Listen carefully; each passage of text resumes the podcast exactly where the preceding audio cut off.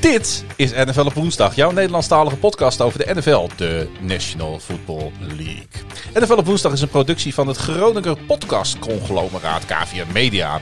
En wij vonden het weer eens tijd om achter de microfoon te kruipen en te praten over de laatste ontwikkelingen. Zo is het speelschijnbaar bekendgemaakt en zijn de nieuwtjes die ons en jullie de wenkbrauwen doen fronsen. Over fronsen de wenkbrauwen gesproken, de gast is Frank Metsenmakers. En met hem praten we over al deze zaken en meer. En dan weer de vijfde aflevering in het tweede seizoen van NFL op woensdag.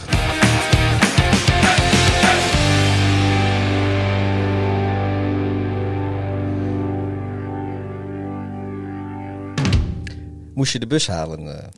Eh? Nou, eh, we hebben niet zo'n hele lange intro-tune. Heb ik dan zoveel tekst erin gezet? Ja, ja, bedankt voor het maken van het script trouwens, bij deze. En eh, de, de, de, de, de luisteraar die eh, een goed oor heeft, die hoorde hem al even. Tegenover mij Pieter. De goede verstaander De hoorde mij al. goedverstaande Pieter. eh, op Ja. het eh, hoofdkwartier, headquarters van eh KVM Media. Ik dacht eh, de vlindertuin. Zo voelt het een beetje hier, weet je. Die vlindertuin die ze vroeger in Emma hadden, in de, in de dierentuin. Ja, ja, en zo ruikt het hier ook een beetje ondertussen. die dode vlinders, ja. Goed, Ehm, nee, we zitten niet in proeflokaal Hooghout. gelukkig is want, dit geen eh, geurenmedium. Nee, inderdaad. Nee, ik wou zeggen dat we niet in proeflokaal Hooghout zitten. Aan het gedempte Zuiderdiep 61 in Groningen. Waarom niet? Want de kroeg is weer open. Ja, het terras is open. Maar wij kunnen daar natuurlijk niet tijdens openingstijden gaan zitten. En eh, vandaar dat we zijn uitgeweken naar de zolder van KVM Media. En het is hier inderdaad eh, goed warm. En aan de linkerkant eh, van mij zit Frans. Fran- Frans. Ga toch. Freek. Freek. Hey Freekie. Fabian Matsenmakers. Goedemiddag, goedemiddag. Freekie, Freekie. Metsenmakers, onze, onze eh, Tilburgse vriend. Juist. Ja, in, mijn, in mijn voetbalteam werd ik altijd Frans eh, genoemd. Dus eh, de naam komt mij niet geheel onbekend voor, maar het is Ah. natuurlijk eh, Frank. Het is werkelijk niet te geloven. Het is Frank. Je woont volgens mij ook dichter bij Frankrijk dan bij Groningen. Dus het is... eh, Ja, zo voelt het wel. Iedere keer als ik hier weer, weer naartoe rij. Ehm, ja, wel met veel plezier natuurlijk. Maar het is een stukje, ja. Ja, voor wie, je eh, hebt dubbele accu in de Tesla, toch? Anders haal je het niet. Nee, klopt. voor wie dat gemist heeft. eh, wij kennen elkaar al een tijdje, Frank. Wij Ja. ken- wij- Freek. daarom noem ik je ook Frans, want eh, ik mag dat. Eh, kun, je uitleggen waar wij elkaar van kennen? Ik denk dat we elkaar van Twitter kennen. Ja. Eh, waren in 2000, be- eh, ja, begin vorig decennium, 2012, 2013, waren er niet heel veel Ravens-fans actief op Twitter. Nog steeds niet. Nog steeds niet trouwens. Eh, en zo hebben we elkaar leren kennen. Mhm. En in 2017 bij de NFL eh, game in Londen van de Ravens hebben elkaar voor het eerst ontmoet. Dus Tijdens, een, eh, eh, tijdens de tailgate eh, voor de wedstrijd tegen de Ja. Jaguars. bij Wembley eh, Stadium. Mhm. En eh, nou, daar mag ik wel zeggen, is een hele mooie vriendschap uit voortgekomen. Was Niet, dat, was dat die, die legendarische Steelers at Bears eh, wedstrijd? Die dag? Ja, die heeft de, de Ravens verloren met 44-7.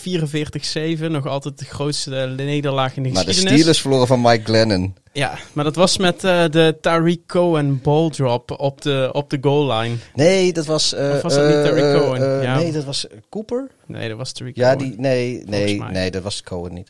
Co- Cohen was toen nog niet eens gedraft. De Bears eh, sweepten toen de AFC North. Ja, dat klopt. Weer ja. eens. Weet je trouwens wat het record is van de Steelers op Soldier Field? 1-12. Ehm, ja, ik wou het zeggen, die hebben één keer gewonnen. Nou, we gaan het niet over de, het record van de Ravens op Soldier Field hebben. 0-3. 0-3, klopt. Maar er komt dit seizoen verandering in, want we hebben het schedule eh, inmiddels gezien. En eh, de Ravens mogen op herkansing op, eh, op Soldier Field. Want waarom zijn wij op deze hete zolderkamer in eh, het zuiden van de stad Groningen gekropen om het te hebben over eh, ja, de, de NFL schedule release? En eh, ja, we gaan daar zo met onze, ja, op, op onze eigen manier gaan we daar even naar kijken zometeen. En eh, Klopt. nou ja, eh, eh, ja, we- we- Het is, het is denk ik voor veel mensen een vrij irrelevant moment Ja. in, het, eh, in het seizoen. Ja. Maar eh, Nou. wij zijn er eh, vannacht voor opgebleven. Ja. En eh, tot, Zoals tot, he- tot heel laat. eh, omdat er, en dat proberen we denk ik vandaag goed uit te leggen, een heleboel mee, eh, mee gemoeid is. De manier waarop eh, de wedstrijden uiteindelijk in elkaar vallen. Ja, weet je, en deze teams betekenen wat voor ons. eh, en daar kunnen we misschien ook nog iets meer over zeggen, deze aflevering. Wat, wat bijvoorbeeld de Chicago Bears betekenen voor Pieter. Wat de Baltimore Ravens betekenen voor ons. Wat wij mee hebben gemaakt in Baltimore. Waarom wij daar bepaalde dingen hebben meegemaakt. En waarom wij dus zo uitkijken naar dat schema. Want inderdaad, het gaat wel wat dieper dan alleen eh 18 wedstrijden in, Ja. eh, in dit geval op papier. Maar allereerst, eh, hoe gaat het eigenlijk met je Pieter? Ja, wel goed hoor. het is, eh, In, eh, in, in meer, meer off-season dan dit kun je het ongeveer niet meer krijgen. Want als we na de schedule release is het echt even vol ja, off-season eh, in. Hè? Het, het is nu wel even gebeurd. eh. Ja. Ik geloof de, ja, de Ja, OTA's. hè. spelers die zich gaan blesseren. Dat, eh, dat omdat, soort eh, zaken. omdat de trainers, eh, of de, de, de, ze gaan weer een beetje, een beetje in training met z'n allen. En dan raken er altijd weer wat mensen geblesseerd. En daar komen dan weer dingen van. Maar ja, dit is wel een beetje het doodste moment eh, in, het, seizoen Ja. eh, nu. Goed, dan gaan we even naar de engagement. We hebben niet zoveel binnengekregen. Lag ook een beetje aan mij, omdat ik pas op het laatste moment vraagde. Vraagde. Vroeg, vroeg, jemig. ja, het was heel laat vannacht en we hebben vandaag ook alweer bier gedronken. We hebben zelfs alweer op het terras gezeten. Ik heb gewoon Bij proeflokaal Hooghout. Op het gedempte Zuiderdiep. Precies. 61. En, ehm, eh, maar hoe dan ook, eh, engagement. Want eh, we hadden wel een paar eh, leuke eh, opmerkingen binnen op Twitter en Instagram. Eh McLovin die liet via Twitter bijvoorbeeld al weten... al best zenuwachtig te zijn voor de Week 1 game van zijn LA Rams... tegen de Chicago Bears op Sunday Night Football. Ehm, ja, hoe keek jij eigenlijk aan tegen die openingsgame, Pieter?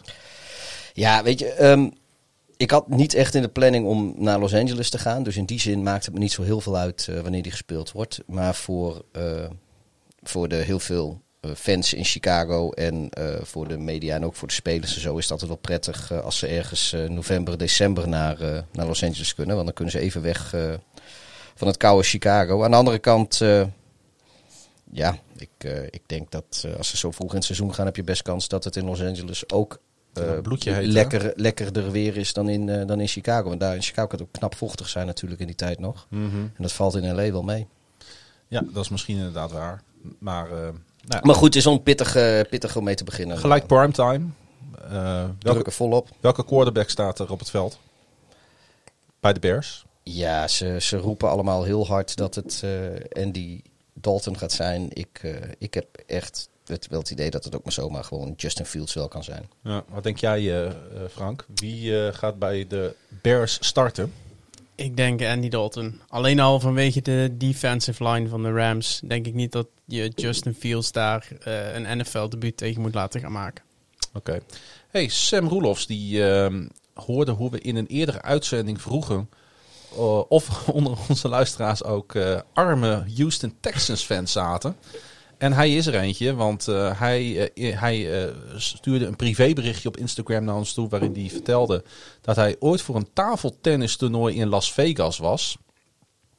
En daar zag hij op een groot beeldscherm de Sean Watson in de National Championship Game spelen. En nou ja, eh, Een barman maakt hem wegwijzen Ja. in, Ja. de, in de sport. Ik geloof dat hier een regel Mooi, verloren gegaan is eh, in het eh, nou, dat geeft niet, ik, want ik, ik weet nog wel wat hij stuurde. maar zo is hij in de NFL gerold. Hij is altijd de Sean Watson blijven volgen. En dus ook de Texans. En dus ook de Texans. Ja, hoe treurig is het dan om te constateren waar de Texans nu staan? En laat ik die vraag dan ook bij jou opwerpen, Frank. Gaat de Sean Watson nog een balletje gooien in de NFL? Wat ja, goede jij? vraag. Ik eh, las dat, er, eh, dat hij in ieder geval druk bezig was met, eh, met settlements eh, met, op, op alle lopende rechtszaken. De Ja. vraag is of die settlements er uiteindelijk voor gaan zorgen dat die eh, door de Texans weer in, in genade wordt, wordt aangenomen om een balletje te komen gooien. Ik geloof niet dat de Texans in de positie zijn heel kritisch te doen. Nou ja, nou ja je, je weet het niet. Ja, Ehm, ethisch verantwoord zijn, dat mag Precies. eigenlijk niet eh, afhangen van je Nee. sportieve situatie natuurlijk. Nee, maar ik heb, weet je, als, eh, kijk, als, als hij gewoon een, eh, eh, die, die, die zaken af zou kopen en hij wordt dus niet vervolgd, ja, dan is er geen strafzaak, dan is hij nee, schuldig, dan is het vergelijkbaar met een hele hoop eh, andere, andere Misschien zaken. dat hij een paar wedstrijden schorsing aan zijn kont krijgt. Want het heeft eh, eh, Elliot van de, van de andere team uit Texas heeft dat, heeft dat Ezekiel die heeft van dat de gehad. eh, Dallas Die Cowboys. is volgens mij ook nooit Nee, die niet veroordeeld, maar die, veroordeeld. heeft, die is wel een aantal wedstrijden geschorst geweest omdat hij beschuldigd werd van dingen. Ja, en, en denk ook aan een, aan een Tyreek Hill, Adrian Peterson, Ben Roethlisberger. ben Roethlisberger. Er zijn legio voorbeelden van dit soort Ray Rice. spelers. Alleen het, het, het verschil is hier wel... daar was wel iets, iets overtuigende bewijs van, Ja, wat we allemaal gezien Het, hebben. het verschil is wel... Daar we waren hebben bepaalde het, beelden van. Precies. Het, het verschil is wel het over een, hier over een, eh, een meervoud aan zaken. Eh, het is niet een een één op één privé situatie. Het is de Sean Watson die blijkbaar eh, op, op- in meerdere situaties het, hetzelfde heeft eh, uitgespookt met, met verschillende Ja, ja, vrouwen. ja. Het is dat, dikke- dat is het anders. 28, eh, 28 vrouwen, geloof ik, En op het moment. of ergens in ieder geval ver in de 20. Precies, en het tijdsgevricht zit hem natuurlijk ook eh, niet mee, om het zo maar te zeggen. Want de, wereld is de afgelopen tien jaar wel veranderd eh, als het gaat om dit soort zaken. En de vraag is hoe de Ja. NFL en de Texans daarmee omgaan. Ehm, even na- terug naar Sam. Je kan om veel redenen naar Las Vegas gaan, eh, maar hij gaat voor een tafeltennistoernooi. Dat wil ik nog even benoemen, dat dat een, niet een veel voorkomende reden is om in Las Vegas terecht te komen. Ja, Ehm, misschien kun je even ons laten weten, Sam, via datzelfde kanaal. Of je professioneel tafeltennissen bent. Of eh, dat het een eh, soort van obscure hobby is. En als je inderdaad professioneel tafeltennisser bent, ken je Bettine Vriesekoop? Dat wil ik dan ook graag even weten. En hoe, hoe lang? Is dat een Chinees? Ehm, Jasper Leenaerts, die eh, vroeg ook via Instagram eh, hoe dat eigenlijk precies zit met London Games. Want ook de London Games zijn natuurlijk eh geannounced. De Jets spelen een uitwedstrijd tegen de Falcons. Ja, En die andere pot is... dat is de Jaguars Dolphins uit De op Dolphins, bezoek bij de ja. Nou, stel dat je daar nou heen wil. Eh, ehm, wij hebben dat natuurlijk gedaan. Ja. Eh, en eh, Pieter zelfs al meerdere keren, ik ook. Dan is het volgens mij belangrijk om je sowieso voor in te schrijven. Een voorinschrijving te doen. Om sowieso die belangrijke infomail op het moment dat die kaartverkoop gaat beginnen te eh, ontvangen. ja, ik weet, ja, je- NFL UK. Ik zeg het nu heel die, ingewikkeld. Die, die, die help je aan kaartjes. Maar ik moet eigenlijk eh, zeggen dat ik daar niet veel ervaring mee heb. Want de eerste keer dat ik ging, dat was 2011 volgens mij. Dat was eh, de Bears, de Bears, de Bears tegen de Buccaneers. En dan, daar was de, die staking vooraf gegaan dat seizoen. Dat seizoen was er ook geen preseason. Er was allemaal niks. En pas op het allerlaatste moment in augustus werd nog bekend dat de London Games wel gespeeld ging. Of de London Game, er was er toen nog maar eentje. Dat die wel gespeeld ging worden in oktober. Ja. En toen, ja, toen was gewoon een free-for-all op die kaarten. En dat is me toen op de een of andere manier gelukt. En ik heb eigenlijk geen flauw idee meer hoe, maar no- normaal ging het niet.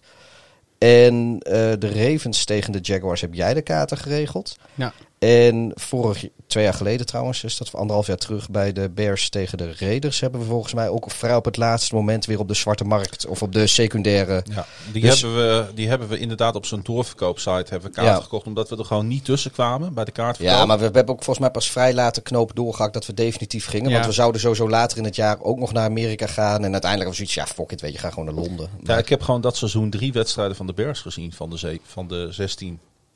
Ja, het is toch... eh, Dat is wel een Ja, bizar ik vond score twee al veel, maar Ravens jij, fan. jij, jij hebt drie. Ja. Ja. Maar het belangrijke is dat je inderdaad op die website van NFL UK even aangeeft dat je belangstelling hebt om te gaan. En dan sta je in ieder geval op Klopt. de lijst die een mailtje Ja. krijgt zo gauw de kaartverkoop gaat beginnen. Ja. Doe je dat niet, dan ben je sowieso al kansloos voor officiële kaarten. ja, en dan hangt het heel sterk af van de teams die komen. eh, hoe snel de verkoop gaat. Als de Chicago Bears komen, maar denk ook aan grotere franchises als de Steelers. eh, misschien de Packers ooit een keer, want het enige team dat keer, nog, nooit, eh, nog nooit in Londen gespeeld heeft. Dat zijn teams, daar komt een enorme run op kaarten op. Ik kan niet goed inschatten hoe dat bij deze games is. Ik denk dat zowel de Jets als de Dolphins stiekem Kijk, best een Chiefs, als de aardige... Chiefs of zo zouden komen, dan gaat Ja, ook wel iedereen wel Mahomes Maar even om, natuurlijk. om te kijken wat er nu komt. Ik denk de Jets en de Dolphins qua eh, fa- ja, fanbases de twee grotere partijen zijn eh, die spelen. Ehm, ja, de, de run op kaarten zal afhangen van hoe groot eh, de Europese fanbase is eh, die daar naartoe wil komen. Ja, en dan kun je ook nog de keuze maken om volgens mij voor een paspartout te gaan. Dus kaarten te kopen voor beide games. Nou, dan ben je wel vrij zeker, volgens mij, van, eh, van kaartjes.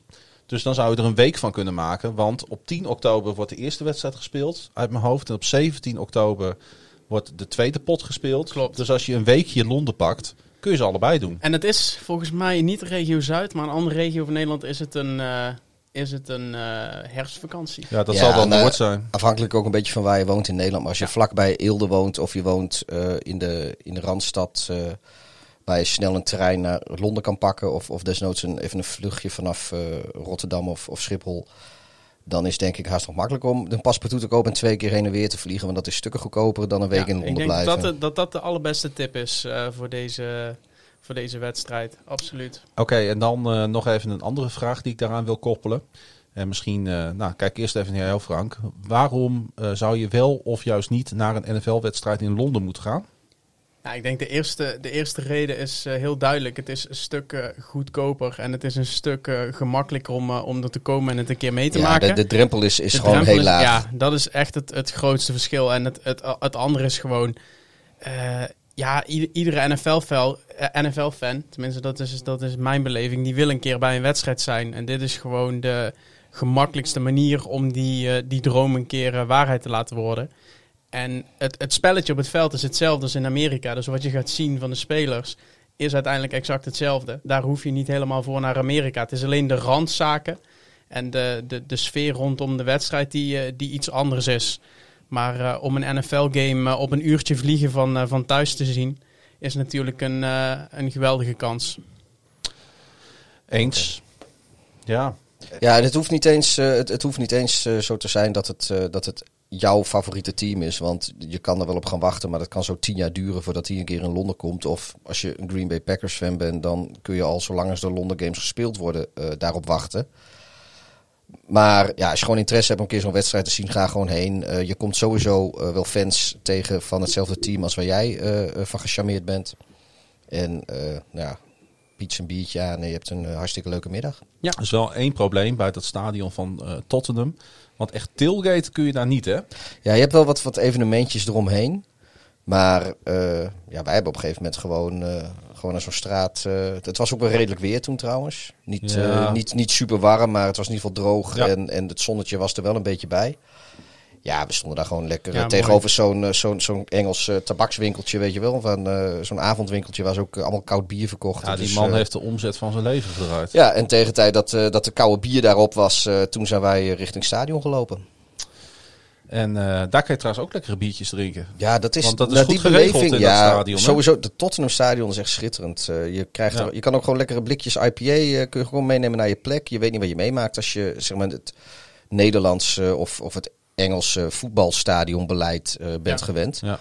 Dan zit je daar in hetzelfde stadion als waar je bij Tottenham nog niet eens eh, met, een, met een plastic eh, bekertje bier op de tribune mag zitten. Zit je, zit je een paar dagen later eh, gewoon lekker met een, eh, met een blikje Ja. IPA. eh. En nog één tip voor Jasper. Ehm, Mijn tips gingen natuurlijk weer over bier. ja, die gaan over bier. Die van mij gaat over het vervoer. Eh, het, het treinen boeken naar Londen. Hoe vroeger, hoe goedkoper. De Eh, internationale trein. Ja, en het kan zijn dat je die kan boeken met een annulering. Dus je zou hem nu al kunnen boeken als je echt per se een van die wedstrijden wil. Mhm. En als het je dan niet lukt om kaarten te krijgen, kun je die treinreis alsnog annuleren. Maar dan heb je hem wel tegen de nu geldende prijs. Ik vind het echt een toptip, want toen wij naar Londen gingen, was die rechtstreeks eh eh, treinen natuurlijk nog niet tussen eh, Amsterdam, Rotterdam en eh Sint Pancras. Ja. En die is er nu wel. En dan ben je gewoon in een paar ik heb hem uur sta gedaan. je in ja. Londen. Ik heb Ja. anderhalf jaar geleden gedaan en dat, dat is fantastisch. Ja. We vlogen met het vliegtuig vanuit Eindhoven naar, eh, naar Londen, wel voor een voetbalwedstrijd. Eh, met de trein terug. En ik heb gezegd, ik ga nooit meer met het vliegtuig. Die trein vanuit Rotterdam is echt, eh, echt een oplossing. Die staat gewoon binnen, binnen, binnen anderhalf, twee uur sta je gewoon midden in Londen. Ja, ik, ik vind, ja, we hebben er een mazzel, tenminste als dat straks allemaal weer, weer gaat, als de hele corona-ellende voorbij is. Maar eh, ja, een trein naar Londen zou ik met liefde doen. Maar kijk, wij zitten natuurlijk met eh, Eelde, hebben we hier naast de deur. En weet je, dat, dat is ook wel wat waard, vind ik. eh.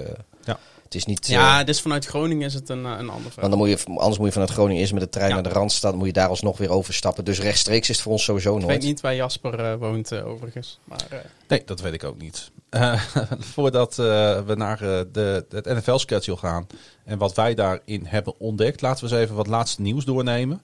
Want ja, daarvoor zitten we natuurlijk ook in NFL op woensdag. Wat is er zo al voorgevallen in de NFL de afgelopen periode? Het eerste berichtje wat ik er even uit wil pikken is, ehm, gaat over Tim Tebow. Over Tim Tebow. Daar wou ik toch wel even mee beginnen. Want het is toch wel zeer opvallend dat hij teruggekeerd is in de NFL. Bij de Jacksonville Jaguars. En niet als quarterback. Dus gaat niet de strijd aan met Trevor Lawrence. Maar als tight end. Nou. Het hing al een klein beetje in de lucht. Hè? Het, het, het, gerucht ging al. Eh, waarom doen de Jaguars dit, Pieter? Nou, vast niet omdat ze denken dat ze er sportief wat mee, eh, mee, mee op vooruit gaan. Want, want in, in dat licht vind ik het gewoon ja, een, een beetje een, trieste bedoeling eh, om dit, dit allemaal zo, zo te doen. Maar ja, ze zullen wel, eh denk ik, billen op de bankjes, eh, denk ik, in dat eh, grote stadion van ze die ze nooit vol gaan krijgen. Ja. Ik heb zoiets van, joh, als je het met Trevor Lawrence niet vol gaat krijgen, dan hoef je het zeker met Tim Tebow niet te proberen. Maar eh, Ja, één, één reden die ik ook daarop aansluitend nog had bedacht. ehm, Tim Tebow is natuurlijk eh, niet, geboren in Florida Hij is een volgens kind mij. van de Het is een kind van de regio. En ehm, we weten allemaal, college voetbal in Florida is enorm. Eh, de NFL-teams hebben het zeker qua attendance en, en mensen naar het stadion krijgen altijd wat moeilijker. Komt ook door het klimaat en door het weer. Het is niet echt door de diaspora die daar woont eh, van de, van alle, vanuit alle andere staten. Dus Ja. mensen verhuizen daar naartoe, die hebben al een team. Ja, en ehm, ik denk Tebow is natuurlijk eh, van de afgelopen twee decennia een van de allergrootste college spelers die, eh, die de staat Florida heeft gehad. Bij de Gators natuurlijk een fantastische quarterback. Ik denk dat dat ook een, wat jij zegt, een van de redenen is om hem, eh, om hem juist naar, eh, naar Jacksonville te halen. Ehm, hij gaat als tight end spelen. We hebben net ook even gekeken naar het, het, het, de huidige depth chart van de Jaguars met tight ends. Nou, we konden er niet meteen... De Eagles bijvoorbeeld, die willen van Zach Ertz af. Ja. Wat, wat, als, jij nou, eh, als, als jij nou denkt van weet je, we hebben, we hebben Lawrence en we willen misschien kijken of we alvast een woordje mee kunnen praten in, eh, in de AFC South eh, komend seizoen. Maar we moeten nog wel wat versterking hebben op, op tight end. Doe je dan Tim Tebow of doe je Zach Ertz? Ik bedoel, Hm. ja, ik, ik, ik, ik snap wel dat, je, dat, dat het zakelijk eh, zo voordelig is. Maar ik, ik vind niet dat je sportief fatsoenlijk Nee. bezig wat, wat moet zo'n Trevor Lawrence wel denken? Je is al jarenlang zijn allergrootste talent eh, wat eraan zit te komen. Al jaren en jaren lang. En dan komt hij bij zo'n clownsorganisatie. Die, die Ja. dit soort dingen doet, weet je. Nou ja, ze hebben natuurlijk wel. Met, we hebben natuurlijk, eh, en jullie hebben afgelopen periode ook vaak over de Jaguars gehad als een team dat het eigenlijk best goed voor elkaar heeft qua. Ja, maar ze hebben hele outlook. rare, rare dingen met de Ehm, draft ook ja. weer. Ze hebben, ik, Ja, Ja, de draft maar- was niet goed, niet slecht. Het zat er een beetje tussenin. Die running back quarterback combi die ze, die ze binnenhalen was, was, was opvallend. En nu dan Tim Tebow. Ja, ik kan me niet voorstellen dat het om sportieve reden is. Eh, hij heeft natuurlijk na zijn, eh, zijn periode als quarterback, die eindigde bij, volgens mij was het de Patriots en de Eagles uit mijn de hoofd. Jets heeft hij, Heeft hij ook geen wedstrijd? Ja, Hij, heeft bij de, hij, heeft natuurlijk, hij is begonnen bij, eh, bij de Broncos. Toen is hij naar de Jets gegaan. Heeft hij ook nog een beetje gespeeld. Hij heeft de Ehm, Steelers toen nog uit de Ja, playoffs gegooid. daar kent iedereen hem natuurlijk van. Als, in zijn tweede jaar gooide die eh, volgens mij de, de, de Steelers die het jaar daarvoor de Super Bowl verloren hadden van de, van de Packers. Die gooiden die in, eh, in de wildcard game eh, in overtime uit, eh, uit de playoffs. Ehm, maar daarna heeft hij voor de Jets nog wat gespeeld. Maar volgens mij heeft hij bij New England en Philadelphia uiteindelijk geen wedstrijd gespeeld. Is hij zelfs nog naar het baseball overgestapt. Ja. Ook daar was hij niet Ehm, bijster. Heeft hij voor de Mets gespeeld? Hij heeft, voor, ik, ik, heb- heeft hij voor een aantal, in ieder geval minor league teams gespeeld. Uiteindelijk in 2019 nog bij de Syracuse Mets gespeeld. Ik denk dat dat Triple A is of zo. En nu heeft hij toch besloten om in een andere positie weer terug te komen naar de NFL. Ik heb geen idee hoe hij er fysiek eh, voor staat. Ehm, maar ja, hij is gedraft in 2010 alweer. En we weten allemaal hoe lang een eh, NFL-carrière duurt en hoe, eh, hoe lang spelers uit de 2010 NFL-draft meegaan. Nou Eh, ja, is Tom een, Brady had er al... eh, bijzondere move. To- Tom Brady had er in 2010 al anderhalf Hall of Fame carrière op zitten. Ja, nee, dat klopt. Dat klopt. Maar daar moet je ook niet aan meten. Hey, Nee. Maar ik denken we dat, die, dat Tim Tebow straks, als het eh, september is, dat hij überhaupt eh, gaat starten daar eh, bij Jacksonville? Of is hij dan al Nou, uh, het zou- gekut of, of, het zou zo wel kunnen. gestuurd? Ik zat even te kijken, want ze hebben Chris Manhurts als, eh, als eerste tight end Ja. op de depth charts eh, staan. Die de laatste jaren volgens mij in Charlotte eh, rondhuppelde bij de Carolina Panthers. En ja, eh, pff, wat heeft die man aan career stats staan? Hij heeft de laatste jaren denk ik nog best wel wat, eh, wat gespeeld. Eén touchdown heeft hij gescoord in 2018. Dat is alles. Ja. Nou, Dat, dat is de eerste tight end van de Jacksonville Jaguars. Ja. Ja, maar nogmaals, met spelers als Zach Ertz, die, eh, die waren gewoon beschikbaar. Ik bedoel, Ja. Ja. er zijn... sorry. Er zijn nog een hele partij eh, tight ends die, eh, die niet gedraft zijn... en die, eh, die ze als undrafted free agents aan zich hadden kunnen binnen... die waarschijnlijk sportief meer in de melk te brokkelen hebben voor de Jaguars dan Tim Tebow. Hmm. Het is, ja, eigenlijk is er gewoon nog een beetje een, een, een aanfluiting. eh. Ik- ja, ik vind het een aanfluiting. Ja. Oké, nou, de, waarvan akte. Eric Fisher, de left tackle van eh, vorig jaar de Chiefs, gaat naar de Colts. En dat hadden wij volgens mij een klein beetje voorspeld ergens. Ja. Ja. Ehm, ehm, maar het ink staat op papier en hij gaat eh, Carson Wentz beschermen. Goeie move, eh, Frank. Eh, ja, mits die, mits die fit is. Wou zeggen, Eh, is hij al fit? Gaat we hij- weten kan hij allebei überhaupt starten in september? Nou ja, we weten allemaal, eh, Ja. de, de manier waarop de Chiefs de Super Bowl verloren van de Bucks toonde wel aan dat, eh, dat zijn gemis eh, duidelijk voelbaar was. Maar de Chiefs hebben duidelijk een keuze gemaakt om de offensive line eh, helemaal opnieuw op te bouwen. Eh, Eric Fisher is daar geen onderdeel van, maar die is wel jarenlang een, ja, een, ik denk een top, top 5 left tackle geweest eh, in- in de league. Eigenlijk sinds die gedraft is in 2013. Stop, stop nadenken. Ehm, hebben ze al voor je uitgepluist op coolblue.nl. Oh, Dan Zit, zit jij een beetje Sorry, mijn advertenties eh, te maken? vriend? Ja, hij is een, eh, hij is een, eh, ja, hij is eigenlijk sinds 2013, sinds die, hij was de number one eh, overall draft pick in 2013 overigens. eh, is Mhm. die eigenlijk, heeft hij eigenlijk gewoon zijn belofte volledig ingelost. Eh, de Chiefs kiezen nu een andere richting. Maar als hij fit is, denk ik echt dat hij nog best een aantal goede, goede jaren voor zich heeft in, eh, in de NFL. En dat hij echt nog, eh, nog van waarde kan zijn. Zeker voor een team als de Colts, die juist de offensive line niet, eh, niet ehm, in de draft hebben, hebben aangegrepen als een, als een need. En, en daarop gedraft hebben. Dat is dus wel ik raar denk, eh, trouwens hoor. nou ja, ik denk dat Ja, ze hier alweer mee, mee bezig waren. Kijk, Ja. de, de, de Ravens hadden ook heel de duidelijk geen, kan spelen. geen tackle straks. gekozen. Nou, ik denk dat daar wel over gesproken is. En, En- ik denk ook dat als je hem nu signed, dat hij ook eh, in september eh, kan gaan spelen. Want anders doe je dit niet. En laat je de, die draft niet zo, eh, zo ah, de uitwerken. Colts hebben aangegeven dat ze zich comfortabel voelen bij zijn rehab. Eh, hij heeft zijn Achillespees, als ik me niet vergis, ehm, eh, toen gescheurd tijdens die eh playoff run van de Chiefs. Ja. En eh, ze hebben hem een eenjarig contract eh, met een waarde van 9,4 miljoen eh, dollar gegeven. Dat geld hadden de Colts nog liggen. ja, maar we hebben toch gezien hoe, eh, hoe, eh, hoe vriend Wens, eh, hoe die staat te spelen als, eh, als die, eh, als die O-line voor hem, als die niet heel denderend is. Of als hij zich onzeker voelt. Ik bedoel, het Ja. is... Die, die man die kan geen stap lopen buiten de pocket. Die, eh, die, die, die, die kruipt als een bang schoolmeisje in een, eh, in een bus vol eh Toch zedendelinquenten. Kruipt hij in elkaar. Ja, maar En juist... Het, juist het is gewoon sneu om te zien. En, en dan, ja, ik vind sowieso dat de Colts daar. Ik, ik snap ergens wel dat ze voor Wens zijn gegaan. Maar als zij vervolgens Wens niet de bescherming gaan bieden die hij nodig heeft. En ja, nu is Fisher is een stap in de goede richting. Ja. Hoor. Maar dat, dat nog even terugkomen ook op, op de draft en alles. Dat ze daar niet echt mee bezig zijn. vind ik eigenlijk heel raar. Ja. Want zo heb je niks, niet zoveel aan Wens. Ah, het, is een, het is gewoon een gok, hè?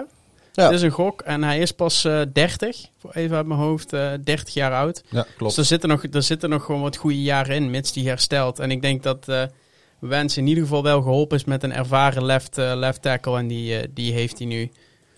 Overigens, ik zag, ik heb die draft er even bij gepakt. Want dat is de allereerste draft die ik ooit live heb gevolgd. Met Eric Fisher als first pick. Oh, ik dacht dat je met Eric Fisher gewoon op de bank zat te En kijken naar die. eh, die Dat draft. was dus een van de. Even voor de, voor de mensen die van position players houden, van running backs, van wide receivers, van, van quarterbacks. Was dat dus een van de allersaaiste drafts ooit. De eerste wide receiver was eh Tavon Austin door de Rams op 8. Maar weet jij, Pieter, wie de eerste quarterback was die van het bord ging in de 2013 NFL draft? En dat was dus het jaar na eh, volgens mij Andrew Luck en RG3, die het jaar na Cam Newton kwamen. Mag ik het zeggen als Pieter het niet weet? Ja, dat, eh, dat mag jij zeker eh, zeggen. Het, hij ging op plek, 18? even kijken, op plek 16. 16. Naar Brandon de Whedon. Buffalo Bills. Oh. En volgens mij zijn zijn initialen EJ. Ja, dat klopt. Oh, eh, Nou ja, de initialen van zijn voornaam. EJ. Ja. Want de achternaam begint met een M. Het is EJ Manuel. Maar om even te zeggen dat eh, de mensen die de afgelopen twee. eh, Gaat ook geen blik afleveringen- van herkenning bij Pieter. ja, nee, ik, ik, ik, ben, ik ben zo underwhelmed door... Maar om even, even de, de spanning en sensatie van de NFL draft in 2021 te schetsen. Hier ging het offensive tackle, offensive tackle, defensive end, offensive tackle, defensive end, defensive end, offensive guard, wide receiver, cornerback, offensive guard. Ehm, de tijden veranderen wel en er wordt tegenwoordig wel echt meer eh, waarde gehecht aan, aan goede, goede position players. En, en dat was gewoon een draftklasse waar dat niet in zat. Viel me enorm op.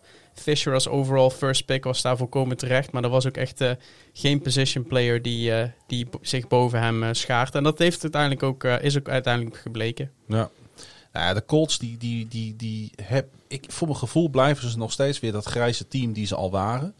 Ballard, aan de andere kant, als Ballard, zo heet die TM volgens mij daar, eh, de, de, de, left tackle opties eh, niet oké vond in de draft, dan is dit wel de goede move natuurlijk om te maken. Absoluut. Absoluut. Zo simpel is het ook alweer. Hey, ehm, laten we eens even naar eh, ons wekelijkse uitstapje naar Green Bay gaan. Want eh, daar zit namelijk, eh, jawel...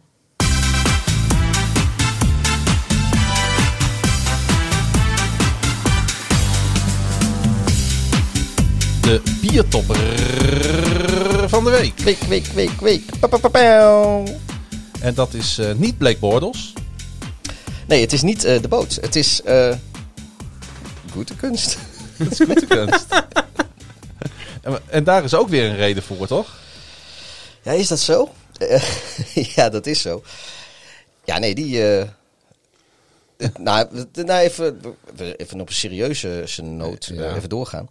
Het is wel eh, op zich wel grappig wat, eh, wat er zich ondertussen in, in Green Bay afspeelt. Vind ik tenminste. Ik, ik zit er met veel plezier naar te kijken, zoals, eh, zoals iedereen weet. Maar eh, waar het eigenlijk een beetje begon met, eh, met dat Aaron Rodgers, eh, die was miskend. En eh, dat was toch eigenlijk vooral het slachtoffer. Is wel gewoon nu de, de tendens ook. En dat het meer en meer dat mensen zeggen, ja, eh, wat zit die Rodgers eigenlijk te zeiken? Laat hem gewoon, gewoon, gewoon gaan spelen. Eh, want ja, ik, ja, is- op, op een manier is, is, de, is de, het sentiment is een beetje gedraaid. En dat vind ik op zich wel een goede prestatie van vriend Gutekunst. Want ja, die heeft eigenlijk de... Die, ze zijn van zichzelf vrij terughoudend met, Mhm. met naar de media gaan. En als ze naar de media wat, wat informatie verstrekt is van... Ja, weet je, wij gaan er gewoon vanuit dat we met Misschien verder even, gaan. En- even uitleggen wie, eh wie Gutekunst eh is, oh, dat is daar de, de general manager. van de Green Bay Packers. Ja. Ja, waar wij allemaal eigenaar van zijn. Jij vooral. Ja, ook. Wij allemaal. Maar als ik het goed heb, hebben ze met Blake Bortles nu drie first round picks quarterbacks. Ook nog, ja, ze, dat is ook, weet je. je, heeft, niet alleen heeft hij dus het, eh, op, nou ja, dat, ja, het sentiment een beetje doen, doen eh, keren. Eh, maar we hebben nu eh, de boot en Jordan Love. Dus ja, we hebben een loveboat in de, in de quarterback room. Ja, ik weet niet of Rodgers het ook eh, ziet als een loveboat op dit moment. Nee, die ziet er waarschijnlijk als een soap, maar dat past er ook wel bij. Dat past er ook wel bij. Ja, want het is een aardige soap aan het worden in Green Bay, eh, Frankie. Ja, dus, het is ongelooflijk. Ik bedoel... eh, het is ongelooflijk. Eh, ja, met, met Bortles erbij geeft, eh, geeft eh, het, eh, het front office wel een, weer een bepaald signaal af... dat Ja. denk ik bij, bij Rodgers niet goed gaat, gaat vallen. Nou, weet je, dat is dus wat ik net bedoelde met dat het sentiment een beetje gekeerd. Rodgers moet eigenlijk ook gewoon niet zeiken, want hij zit een beetje... hij houdt zijn mond, hè.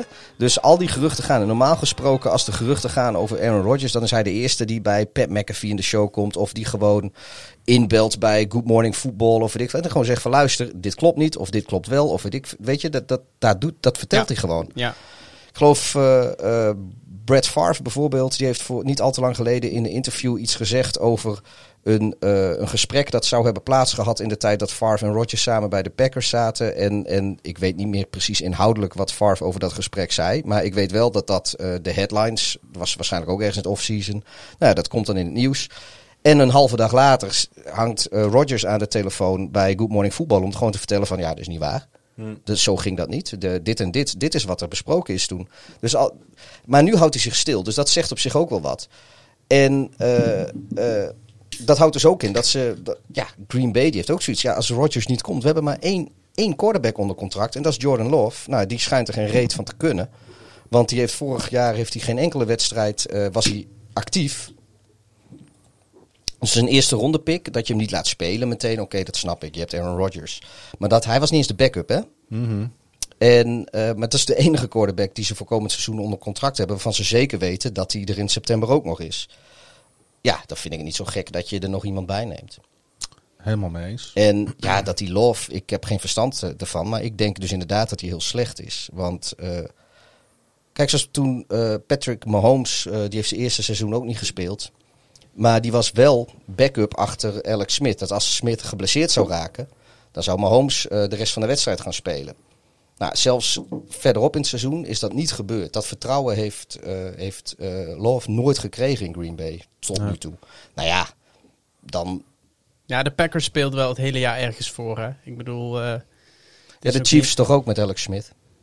Ja, En denk dat dat al- een andere situatie Nee, maar, nee want ze hadden toen, toen Mahomes daar gewoon eh, de backup was. En een beetje, die zal op het trainingsveld heus wel dingen hebben laten zien. Maar ze hadden echt geen notie van wat Mahomes in het, in het echt, in een Nee, echte. NFL-wedstrijd kon. dat klopt. Maar de, de, je moet niet Mahomes hier vergelijken met Jordan Love. Ik nee, denk dat je, ik, ik dat vergelijk je een, Smith, een, eerste ronde, een eerste ronde pick die je het niet eens toevertrouwt om, om eh, quarterback te zijn. Ah, maar die- op een actief rooster te staan op wedstrijddag. Maar die eerste ronde pick staat misschien wel achter de beste quarterback in de NFL de afgelopen tien jaar. Maar dan nog, de, hij kan toch gewoon de backup zijn? Hij ze, Ja, hij is ze niet hebben de ervoor om, backup, dat- ze, ze hebben ervoor inderdaad. omhoog. Hij was niet eens op het active roster. Hij Nee. zit gewoon op de tribune in zijn smoking. Dat ben ik met James. Dat bedoel ik. James. Ja. Dat, dat, als, nou, kijk, je kan. Nou ja, ja de Mahomes die had, wilden ze niet laten starten daar in, eh, in, in Kansas City. Maar als we- Smith geblesseerd zou zijn geraakt in week 15, dan had Mahomes in week 15 eh, eh, gespeeld. ja, dat klopt. En dat, klopt. hebben ze dus met, eh, met Love niet eens. Ik, ik garandeer je dat Justin Fields bij Chicago volgend jaar niet het hele jaar. niet eens, tenminste, of hij moet geblesseerd raken of, Mhm. of echt heel slecht zijn. Maar als die ook maar een beetje van zijn belofte in kan lossen, of hij nou start of Ja, niet, hij is in ieder geval backup. roster. Hij Ja, staat op de active klopt. roster. Dat klopt. Dat Absoluut. klopt. Nou, we blijven de situatie in Green Bay met eh, genoeg volgen. Ja, ik eh hou Onze er wat love, voor love boat. Onze love boat.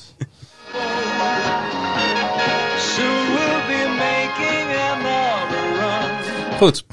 Volgens Teddy Bridgewater werd er bij de Carolina Panthers niet getraind op eh, two-minute drills en red zone offense. En hij had nog wel wat meer kritiek eh, op, eh, op de manier van, eh, van trainen bij, eh, bij de Panthers. Ja, daar is ook Wel even een boekje Toch over wel gegaan. opvallend dat hij hier zo uit de school eh, klapt. Ja, Eh, ja ik, ik, ik, ik had zoiets toen ik het las. dacht van, ja, nou, dat was op zich ook wel te zien. Want het was echt soms heel triest. Ja.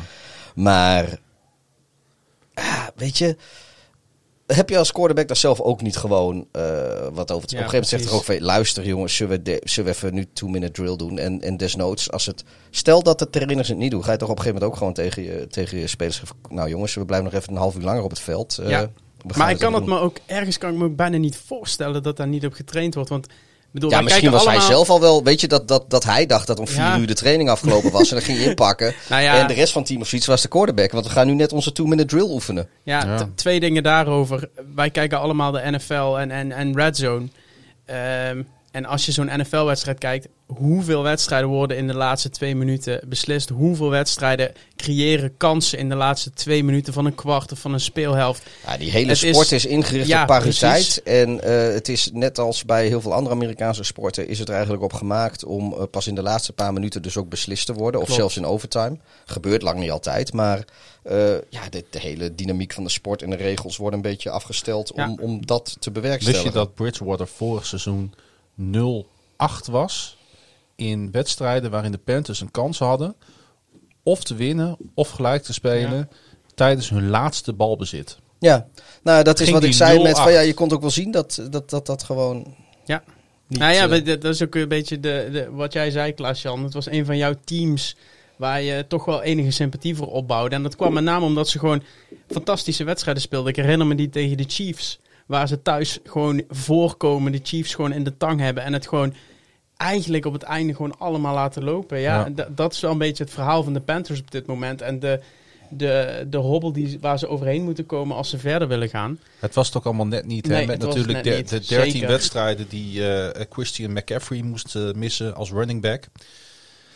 Ja, ehm, eh, eh, het- Nou ja, wanneer wordt het wat met de Panthers? Nou, week 1 eh, van 2021 mogen ze het meteen proberen. Ja. is tegen? het, eh, het is, Tegen de Jets, denk ik, hè? Want het wordt de Sam Darnold eh, Revenge, Revenge Bowl. hey, maar was, waren nou de, de Panthers in een even of in een oneven jaar goed? De, want die, die, die hadden altijd zo'n schema dat ze het ene jaar goed waren en het andere jaar niet. 2016 toch? 2015 hebben ze de 15. Super Bowl gehaald. Ja, oh, oh, het is nu weer een oneven jaar. Dan misschien dat het nu weer wat wordt dan. Ja. Want ze, ze hebben op een gegeven moment een hele poos gehad, inderdaad, ook met, met Cam Newton, dat ze dan één jaar Dan haalden ze de play-offs en dan was het allemaal hartstikke goed. En het andere jaar dan was, missen ze de play-offs en dan was het allemaal niet zo best. Wat, A- Aan de andere kant, Bridgewater, en dat, dat is wel leuk om dit even te benoemen, had natuurlijk ook geen eh, goede tight end target die hem kon helpen in de red zone. Ja, Want terwijl hij- zij want ook zijn- gewoon Tim Tebow hadden kunnen vragen. Ja, maar zijn tight ends waren Ian Thomas en Chris Manhurts. Die, die nu. die nu dus In na- in Jacksonville. Speelt. Man hurt. Ja, maar Ja. Manhurts gaat het helemaal leren van Thibaut nu. Hè? Dat komt helemaal goed. ja.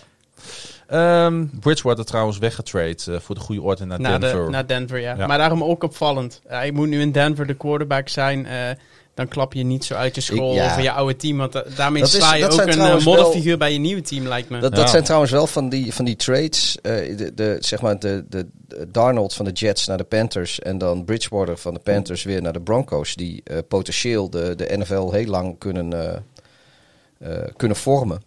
In de zin van dat eigenlijk, omdat dat gebeurd is, hebben de Broncos en de Panthers geen quarterback gedraft. Dus daardoor viel Mac Jones naar de Patriots en Fields naar de Bears. Maar eh, een soort gelijk iets. Weet je, je, hebt, je hebt af en toe van die, van die momenten dat. Zoals was eind ergens in 99 of 98 was een running back die raakte geblesseerd. En daardoor misten de Patriots op een H naar de playoffs. Daardoor werd, god hoe heet hij nou van de Seahawks nu? Pete Carroll, die was daar toen de coach. Die werd daardoor ontslagen. Eh, toen hebben ze Bill Belichick eh, maar aangenomen. En ja, ze, uiteindelijk, nou, Tom Brady eh, ook nog gedraft. Nou ja, we weten allemaal hoe dat afgelopen is. Maar dat is eigenlijk allemaal gebeurd omdat ze een hele goede running back hadden. Waarvan het heel jammer is dat ik daar nu niet even niet op de naam van kan komen. Maar als hij niet, zich niet geblesseerd had, dan hadden de, de, de Patriots gaan gewoon 10-6 gegaan. En die hadden de playoffs gehaald. Ja. Pete Carroll was daar coach gebleven. En nou ja, dus maar Ja, maar zo zit de NFL van toevalligheden aan elkaar. ja, zo kun je Is- voor alles wel wat, wat vinden. Tip Maar voor de luisteraars. eh, ga naar YouTube of naar nfl.com en eh, la- kijk naar de NFL. Dave Damashek, eh, Dave Damashek, een eh, bekend eh, Steelers-fan, eh, maar ook eh, presentator op eh, NFL.com en NFL Network. Eh, die eh, doet daar dit soort, eh, dit soort verhalen uit te doeken. Van wat als iets niet was gebeurd, dan zouden de komende jaren in de NFL eh, er heel anders uit hebben Is gezien. dat Anton Wayne Smith? Ik, ik durf dat zo erg niet meer. Ik, ik moet, de eerste naam die in mij opkomt. Die eh, eh, de, de, de running back was voor de Patriots in 2001, 2 nee, dit was 3. eerder. Dit was eerder. Oh, oké. De, hij, heeft, hij had een zo goed als carrière eindigende blessure. Maar hij is dan later, is, heeft hij nog volgens mij nog twaalf wedstrijden voor de Dolphins of zo gespeeld. Bijna een heel seizoen. Hm. Eh, Nou. Maar zo zit, het, eh, zo zit het allemaal van bijna toevalligheden in elkaar. Omdat gewoon 32 teams met elkaar eh, vervlochten zijn. En, en de keuzes die één team maakt, heeft gewoon altijd impact op wat Ja, de andere teams altijd, doen. ik moet altijd denken aan die beroemde beelden van Aaron Rodgers. Die maar zitten wachten in die draft room. Ja, En hoeveel quarterbacks gingen er voor Aaron Rodgers? Vier? Ja, zoiets. Hij was de vijfde volgens mij. Ja, en zo, zo zijn er tig verhalen. Denk aan Lamar Jackson. Eh, nog, nog recenter. het was Rob- ook in die Robert room. Edwards. Patriots running back Robert Edwards. En het was Ah, in seizoen Edwards, ja. 98. Ja. En eh, daardoor, eh, nou ja, goed, dus de, dat, dat heeft eh, natuurlijk een enorm eh, butterfly effect gehad. Ook bijvoorbeeld dat Carroll uiteindelijk bij de Seahawks eindigde. Ja, Ja. En daar ook eh, verantwoordelijk, of mede verantwoordelijk is geweest voor de Legion of Boom. En, nou, ze de hebben Super twee, Super Bowls ja. gespeeld, waarvan eentje het weer tegen de Patriots.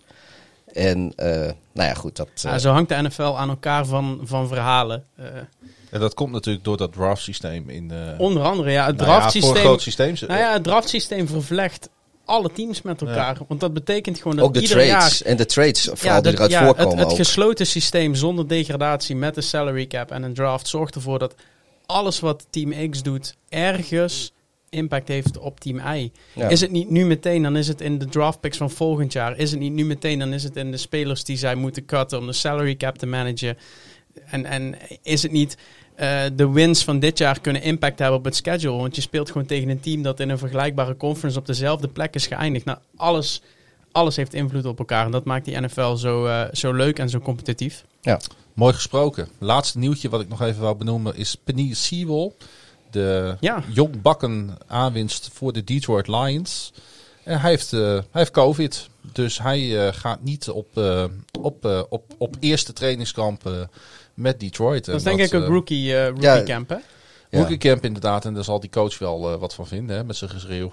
Ja, die zal wel weer een Campbell. knieschijf uit zijn been bijten of zo. Weet ik veel wat, eh, wat ze daar dan doen. nou ja, Ik- hij, ik- kan, ik- hij kan ik- ook roepen van dat, dit, dat hij, eh, net als Trump, zeg maar, dat die COVID nu eh, helemaal gaat overwinnen. en dat dat eh, ik kijk, past bij ik bij kijk de Lions. ongelooflijk uit naar het seizoen van de Lions en die coach. en al die persconferenties. Nou ja, En dat wellicht het gaan we iedere ze week zien, weer eh, misgaat. Klaas-Jan. en iedere week dat hij uit zijn uit zijn dak gaat. Ja, misschien gaan we wel zien. Want eh, Misschien gaan we ze zien. bedankt voor het bruggetje. Het is, eh, ja, het is wel, een, het is wel zo'n coach inderdaad waar je als speler net een stapje harder voor gaat lopen. ja.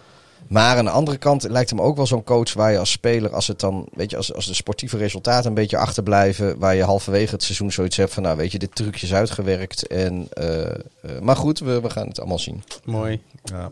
In ieder geval respect dat hij het aandurft eh, in Detroit. Het schedule kwam, kwam uit deze week. En ehm, ehm, jij zei al eh, tegen mij voordat we gingen beginnen, wat mooi. Het mooiste is eigenlijk eh, aan die avond de leaks Ja, die binnenkomen op, eh, op Twitter. Dus eh, de, de, de veronderstelde schema's, ze kloppen soms een beetje, soms behoorlijk, maar nooit helemaal. Nee. ja, er is altijd, weet je, het begint op een gegeven moment met één wedstrijd. En dat is dan, weet ik veel, de, de, open, nou, de openingswedstrijd weet je sowieso over het algemeen is dat de Super Bowl winnaar. Dus Ja. die is over het algemeen redelijk makkelijk in te schatten. Eh, tenminste, Want de, één, de- één, even één voor van de die twee luisteraars, teams. dus de Super Bowl winnaar opent het seizoen altijd met de eerste thuiswedstrijd van het seizoen. Behalve, behalve, de, Behalve de Ravens, want de Orioles speelden, Ja. speelden toen thuis. In En er was een 2013. Joodse feestdag. Ja, 2013 mocht niet allebei. Maar Nee. quizvraagje. De Ravens waren de laatste ploeg die het niet deden in 2013. Die moesten naar Denver. Maar eh, ja, weet je, maar dan, dan, volgens mij was het dit jaar de eerste wedstrijd die, die, waar, die wel redelijk vast stond, was volgens mij eh, de, de Sunday night van de, van de Bears. En ja, tenminste was de eerste die ik langs gekomen. Ja, die druppelde binnen en die Ja. bleek te kloppen. Ja, de, die, die van nou, weet, en zo, zo gaat het dan vaak. Want dan Is het trouwens niet voor het eerst eh, Ja. dat, dat week 1 voor, Ja, de, de voor N- de officiële... precies. De NFL heeft natuurlijk een, een, een, een, een pre-announcement of the schedule show. Nou, die hebben gisteren ook met veel plezier zitten kijken. Maar dan gaan ze vier uur van Was tevoren goed? Ja. al vertellen over wat er vier uur later misschien announced gaat worden aan wedstrijden. En ik denk dat de NFL juist om die periode te vullen en om de fans toch al iets te geven, de, de week one eh voor Ik tijd was heeft vooral blij om die crew weer eens te zien met Moose Ja. en zo, weet je wel, die helemaal uit hun Zo. dak ging. Ja, Ja. maar, je, maar je weet hoe dat op een gegeven moment gaat. Want eh, eh, de tv-zenders die, die weten hun uitzendschema voor week 1. En op een gegeven moment weten ze ook hun primetime uitzendschema eigenlijk voor het Ja. hele seizoen. Maar eh, dan is er altijd, weet je, er is altijd één of twee teams. De Vikings hebben dat gehad dit jaar. En eh, er was vast nog wel een team waarvan in één keer het hele schema lekt. Ja. Ja. Nou, en, en dan beginnen dus de puzzelaars met hun Excel-sheetjes, eh, weet je, van die, van die online Google Docs of, of eh, eh, Office 365 eh, Excel-dingetjes. Want moet twee alternatieven noemen, anders maak ik reclame voor, voor Office software en dat wil ik niet.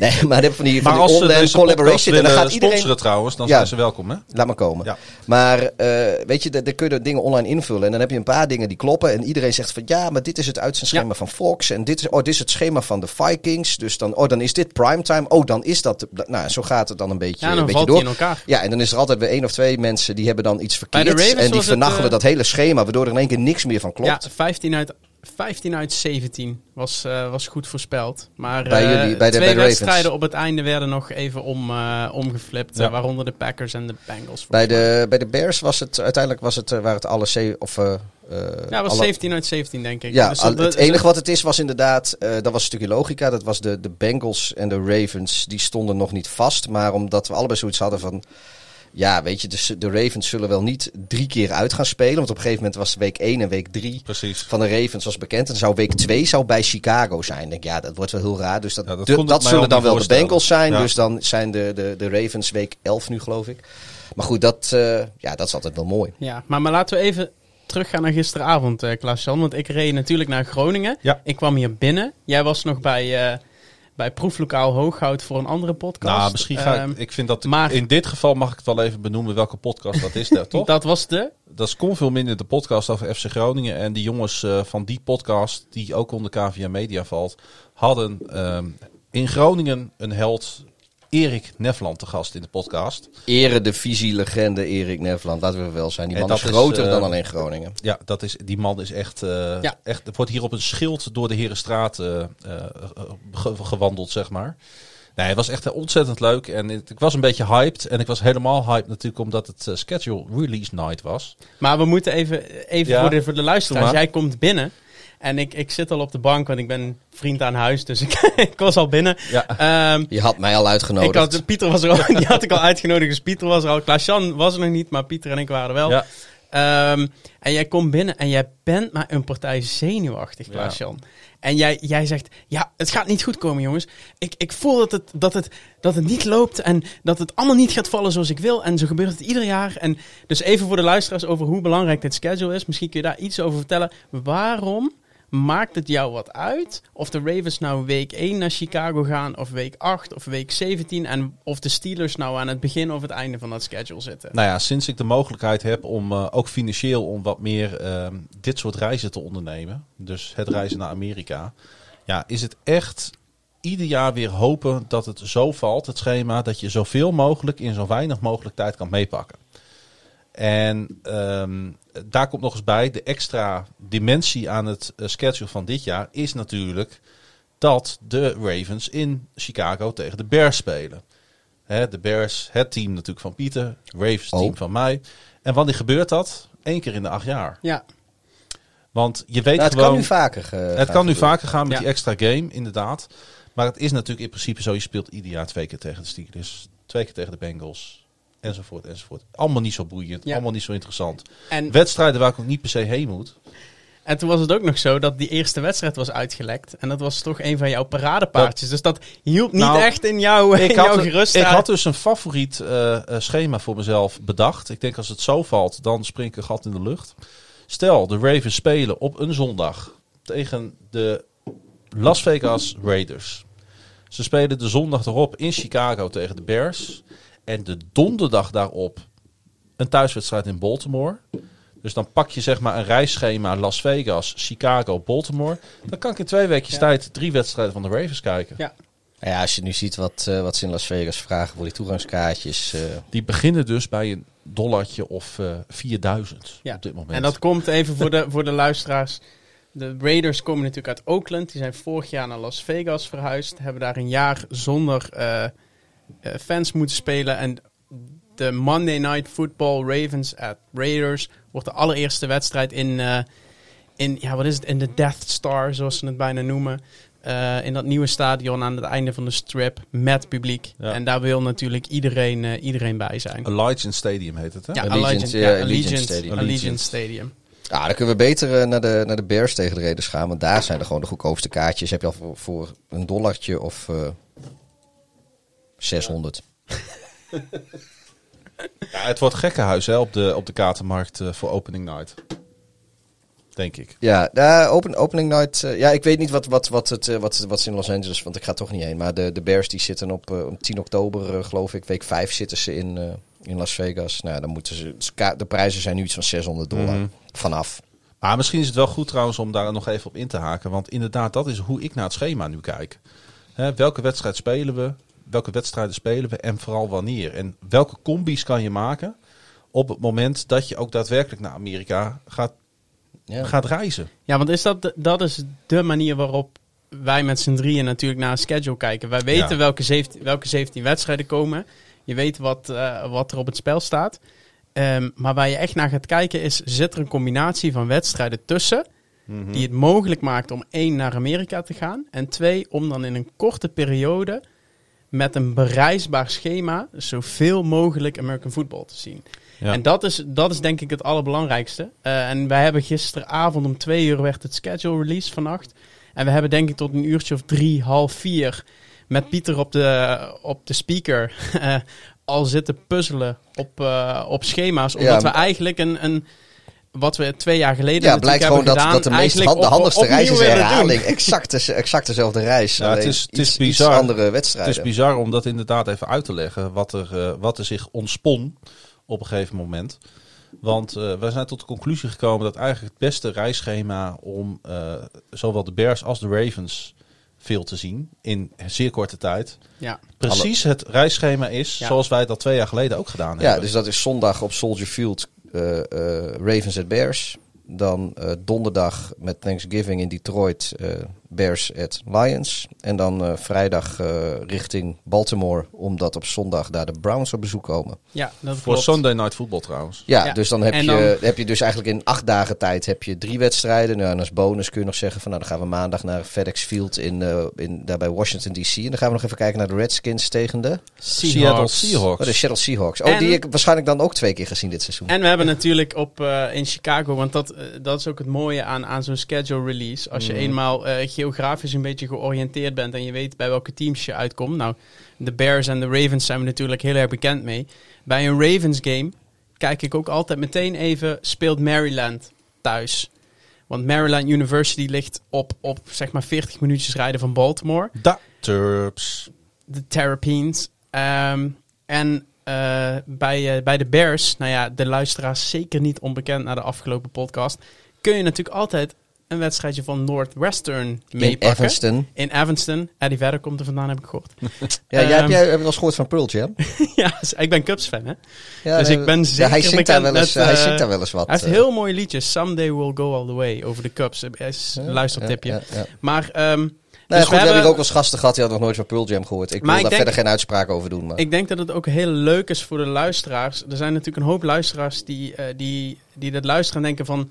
Is het nou moeilijk om een keer een NFL-wedstrijd te bezoeken en wat moet ik daarvoor doen? En ik denk dat het heel makkelijk is om één wedstrijd even op je schema uit te zoeken... naar Amerika te vliegen, kaarten te kopen, daar naartoe te gaan.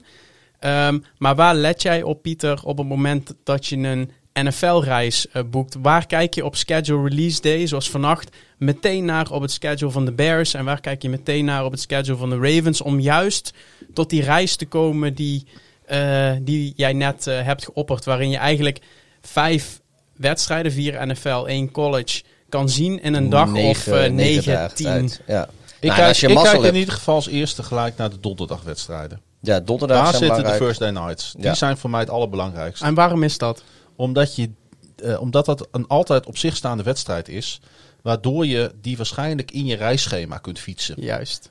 En ik denk dat En dat voor luisteraars heel belangrijk Ja, is. En ook die zondagen ja, je, moet, benutten. je moet altijd kijken naar de... Kijk, want in, in het voorbeeld wat we, wat we net noemen... Kijk, toevallig, dat, dat is echt super ideaal, is, eh, is dat het Thanksgiving is. Eh, waardoor er drie donderdagen wedstrijden zijn. En eh, dat, dat maakt het allemaal nog, nog wat praktischer. Maar als het een normale cyclus was geweest... dan hadden de Bears dus op zondag thuis tegen de Ravens gespeeld. Ja. En nou ja, dan spelen de Bears dus een zondag later een uitwedstrijd. Nou ja, dan zijn, spelen de Ravens waarschijnlijk een thuiswedstrijd. Dus dan moet je in ons, in ons geval moeten we dan kiezen. Gaan we dan Ja. nog een keer naar, naar de Bears of gaan we nog een keer naar de Ravens? Nou, dan hadden we weer moeten kijken tegen wie spelen ze. Wat is de interessantste wedstrijd? En is het te bereizen van, eh, vanuit, als in dit geval het startpunt Chicago. Maar ehm, ja, nu is het zo. De, de Bears spelen op donderdag al. Dat is voor hun de volgende speelronde. Mhm. En tussen de donderdag en de zondag zit tijd genoeg om, nou ja, van Detroit naar Baltimore. Dat is, wat was het, anderhalf Twee uur vliegen. Anderhalf, Ja, uur, drie kwartier. Ja, vliegen, een stukje vliegen. Maar eh, tus- tussen donderdag en, en zondag kun je heel Amerika doorvliegen Ja. als je dat wil. Weet Ja. je? je kan ook van ja, Miami naar Seattle is ook maar zes uurtjes Ja, vliegen als je echt wil. Maar weet je, je, je, je, je pakt gewoon één team. Die pak je gewoon eigenlijk tussen twee speelrondes in, om het Ja. zo maar te zeggen.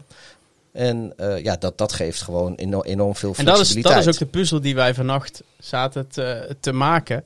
Eh, je gaat alles als eerste gewoon kijken naar waar zitten de wedstrijden die eigenlijk primetime zijn en op Monday night of Thursday night zitten. Want die maken het mogelijk om te combineren met de reguliere Sunday games. Ja. En als jouw team, want ik denk dat heel veel mensen zitten te luisteren die niet voor de Ravens of de Bears zijn, maar juist voor de Jets of voor de Titans of voor de, de Saints, ga kijken waar een wedstrijd zit die niet in het schema past. En kijk eens even of het geografisch Ja. zo uitpakt. Dat, er, dat Ja. jij op donderdag, eh, donderdagnacht speelt. Of op donderdagavond speelt. Want je bent dan in Amerika, dus het is niet donderdagnacht. Op donderdagavond speelt tegen een bepaald team. En dat er dan op zaterdag misschien een college game Ja. in de buurt is. En op zondag een NFL game. En dan Maar heb je je, hebt, je drie hebt natuurlijk ook de wedstrijden in Monday een, eh, in een- Ja, en, eh, en dan heb je... Stel dat je, stel dat je eh, een Philadelphia Eagles fan bent. En de Philadelphia Eagles die spelen op zondagmiddag gewoon hun thuiswedstrijd op Lincoln Financial Field in Philadelphia. En dan, nou ja, dan ga je daar, die, die wedstrijd kies je uit. Dan ga je in. En dan kom je erachter dat ofwel de Giants of de Jets in New York, ofwel eh, eh, Washington, of voor mijn part zelfs eh, Baltimore een Monday Night Football Oh, speelt zelfs thuis. Baltimore. Baltimore Nou ja, dichter je- bij Philly dan Washington. Ja, nee, maar, ja, nou, maar goed, dat, dat is alweer wel een stukje verder weg dan, dan New York. maar, Maar het is om allemaal, het even geografisch aan te geven, dat, dat het dan heb je, range dat is, ligt. ja, dat heb je goed afgereisd. Dan Ja. kun je gewoon, je gaat zondag overdag ga je Ja. lekker naar je wedstrijd. Na de wedstrijd kun je nog rustig je biertje doen en je happy eten. En eh, omdat een Monday night eh, in, aan de Oostkust begint om half acht s'avonds. Nou ja, weet je, als je dan eh, om elf uur 's ochtends in de, in de trein stapt, dan heb je uitgebreid de tijd om, om allerhande teams vanuit Philadelphia, allerhande teams aan de Oostkust nog te bezoeken. Klopt. Kijk, dat heb je als je naar de Kansas City Chiefs gaat bijvoorbeeld, is dat weer wat lastiger. Om Ja. daar van de zondag, da- dan moet je, kan, kan wel met vliegen. En, maar weet je, dan heb je, eh, dan moet je de zondag al rekening mee houden dat je maandag een reisdag hebt. En die maandag, dan is het allemaal haasten, vliegen, vliegen. Maar ja, er zijn, eh, er zijn, zeker aan de Oostkust, zijn er een aantal teams dat als je zondag bij de ene bent, ja, dan zou je erover aan kunnen denken om eh, te kijken of een van Ja. de andere teams in de buurt een Monday Night Over, Football eh, heeft. over treinen gesproken, dat komt natuurlijk ook door die Noord-Zuid-corridor die daar ligt. Die in Boston begint en helemaal naar het zuiden afzakt. Ja, waardoor je-? AC, nee, maar de AC tussen Washington de- en Boston. Acela, A- Acela, Acela, zo heet het terrein. Het is die- volgens mij de enige fatsoenlijke eh c- commutertrein in Amerika, zo'n beetje die er rijdt van tussen, Ja. over een grotere afstand. Maar je hebt natuurlijk inderdaad eh, eh, prima opties dan. Ja. Overigens, over Thanksgiving gesproken. Ik dacht, laat ik het even volledig maken. De andere twee wedstrijden zijn Raiders at Cowboys. Dat is de middelste wedstrijd. En de primetime Thanksgiving wedstrijd dit jaar. Dat een mooi affiche. Ja, zeker. Bills at Saints. Dat was een mooie. De Bills hebben wij de vorige keer ook op eh, Thanksgiving gezien, toen bij de Cowboys. Dat Ja. herinner ik me nog. En die werden aardig ingemaakt, de dat Cowboys. was een mooie pot. Ja. Maar het is, leuk, het is leuk om met die schema's bezig te zijn. Eh, Ja. En even nog gewoon twee voorbeeldjes, ook voor de, voor de luisteraar, om daar zelf mee aan de slag te gaan, eens te kijken wat kan. De Ravens spelen bijvoorbeeld twee zondagen op rij thuis. Dus ze spelen op 10 oktober tegen de Colts thuis en dan op 17 oktober tegen de Chargers.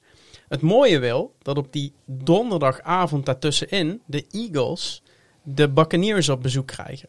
En dan zou je dus in acht dagen, en dan heb ik nog niet even gekeken of, of in die buurt een college game is, of misschien op die zaterdag nog die ermee gecombineerd kan worden. Kan bijna niet Daarvoor of daarna? regio trouwens, maar goed. Ehm, maar dan zou je dus eh, drie NFL-games in acht dagen hebben. Terwijl het maar de trein, denk ik, vanuit Baltimore naar Philadelphia en terug. Ik denk dat dat anderhalf, twee uurtjes eh, met de Amtrak is. Ehm, dat dat dus heel goed te doen is. En een andere voorbeeld dat ik net nog even zag is voor Panthers-fans. Ehm, die spelen eh, op een zondag en een donderdag uitwedstrijden. Eerst in New Orleans en vervolgens in Houston. En New Orleans en Houston, dat is natuurlijk mooi daar in het zuiden van Amerika, Louisiana tot, tot aan, eh, tot aan eh, wat is het, Noordoost-Texas. Dat is denk ik een uurtje of zes rijden, wat in Amerika natuurlijk helemaal niet veel is. Die twee wedstrijden kun je natuurlijk prachtig combineren. Heb je twee mooie uitwedstrijden eh, na elkaar. En dat is eigenlijk de manier waarop wij heel erg veel naar het, naar het voetbalschedule kijken. Dus kijk eerst naar de wedstrijden die, die buiten de zondagen vallen. Probeer dan leuk te combineren. Kijk of het geografisch past. En eh, ga vervolgens kijken of er college voetbalwedstrijden in de buurt zijn. Er zijn enorm veel colleges. Op vrijdagavond is er nog high school voetbal. Dat kan er ook Ja. nog allemaal bij. Ehm, en het laatste wat je dan nog kan toevoegen is, eh, en dat komt over een maand, is het NBA-schedule. Het basketbal. En natuurlijk eh, de, de NHL, het, het ijshockey. En ik denk dat daar de reis van twee jaar geleden ook een, eh, ook een prachtig voorbeeld van is. Waarin we dat eigenlijk allemaal in één reis hebben kunnen, kunnen blenden. En eigenlijk heel veel wedstrijden hebben kunnen zien in een hele korte tijd. Want die eerste vier dagen dat wij in Amerika waren, pakten we eerst op onze aankomstdag, de donderdag, s'avonds de Blackhawks. Ja. Nou ja, ik denk, ik denk misschien moeten we dat toch wel even, even toelichten. Want twee jaar geleden hebben we echt het idee gehad met z'n drieën. Dat kwam ook door persoonlijke omstandigheden. Ehm, kwam het zo uit dat wij heel graag naar de eh 49ers tegen de Baltimore Ravens wilden. Eh, en de schedule kwam uit en die wedstrijd die werd ingepland op, eh, op 1 december 2019. Dus het eerste van december, dat was week 13 denk ik van het NFL-seizoen. Ehm, Misschien goed, toch goed om even toe te lichten waarom eh, we het om die wedstrijd heen hebben gebouwd. ja, en dat mag, eh, mag jij zeker ehm, toelichten. eh 49ers at Ravens was best wel een bijzondere pot, omdat ik een jaar daarvoor in Baltimore toen ben geweest. Ehm, ook een beetje dankzij jou. Nou, ik ging sowieso natuurlijk. Ik ging op reis in Amerika met mijn vrouw, die ondertussen is overleden, want ze was ziek. Maar zij wil heel graag naar Amerika toe. Met mij om daar nog ja, een soort van laatste reis te maken. En eh, toen hebben we gewoon steden gepakt waarvan wij dachten van daar willen we heen. En daar hebben we een reis omheen gebouwd. Ja, Nou, ik wou natuurlijk naar Baltimore. Eh, daar was ik nog nooit geweest. Jij hebt toen geregeld op de achtergrond dat wij daar eh, konden lunchen met John Harbaugh. Daar hebben eigenlijk de Ravens natuurlijk geregeld. Maar op Ja. voorspraak van jou. Nou ja, ik ben daarvoor al een keer in Baltimore geweest, ook op de Castle. En daar heb ik contacten gelegd. Ik heb ze toen in Baltimore meteen verteld dat jij en, en, en jouw, jouw helaas overleden vrouw Renske Vera heel graag een keer wilde komen. Ik heb ook de situatie van Renske Vera uitgelegd. En ze hebben meteen gezegd, Frank, als zij komen moet je het laten weten. Ja. Ehm, ze hebben toen het stadion voor jou opengegooid. Ja. Daar stond, eh, mochten jullie met z'n tweeën als enige daar op het veld eh, staan. En toen ja, ben je naar de castle gegaan, John Harbaugh ontmoet. eh, en daar komt ook de running back gag natuurlijk van, vanaf dat jij zegt... ja, ik ben lunch buddies met, eh, met John Harbaugh. En hij wilde dat ik eh nose tackle voor de Ravens kom, eh, kom spelen. Heeft hij echt gezegd. Ehm, maar dan zie je wel Nou ja, dat ha- had, een- je, had, je kunnen, had je kunnen zijn in een... Niet, niet toen nog. Nee. Maar dat, dat is wel het, het mooie. En ze hebben toen ook gezegd: op het moment dat jullie naar Baltimore willen komen, moeten jullie dat laten weten. Want dan gaan wij kaarten voor jullie regelen. Want jij kwam in het off-season. Ja. En eh Renske Vera is ons toen helaas eh, in de zomer eh, ontvallen. Dat was verschrikkelijk. En toen zaten wij ergens in augustus met z'n drie op het terras. En we hadden alle drie op dat moment geen, geen partner en allemaal dingen in ons leven dat we dachten van als we een reis kunnen maken, dan moeten we het eigenlijk nu met z'n drieën doen. Toen heb ik contact gezocht met de Ravens en die zeiden eigenlijk meteen van jongens, 1 december, Renske Vera was een 49ers fan. De 49ers spelen Ja. maar één keer in de acht jaar, net als Bears, Ravens, op, eh, in M&T Bank Stadium. Jullie kunnen komen, wij regelen de kaarten en eh, zorg vooral dat jullie, eh, dat jullie er zijn en dan, dan is de rest voor ons. Het komt wel goed. Het komt wel goed. En het mooie wilde, wij zaten toen op het schedule te kijken. En mijn persoonlijke voorkeur buiten de Baltimore Ravens, de tweede keus voor mij is de New York Giants. En ik wist dat de New York Giants naar de Bears zouden moeten dat jaar. En ik zei al tegen Pieter... Zoals ieder jaar. Ja, zoals de laatste jaren, ieder jaar, dat klopt. Eh, ik zei al tegen Pieter van...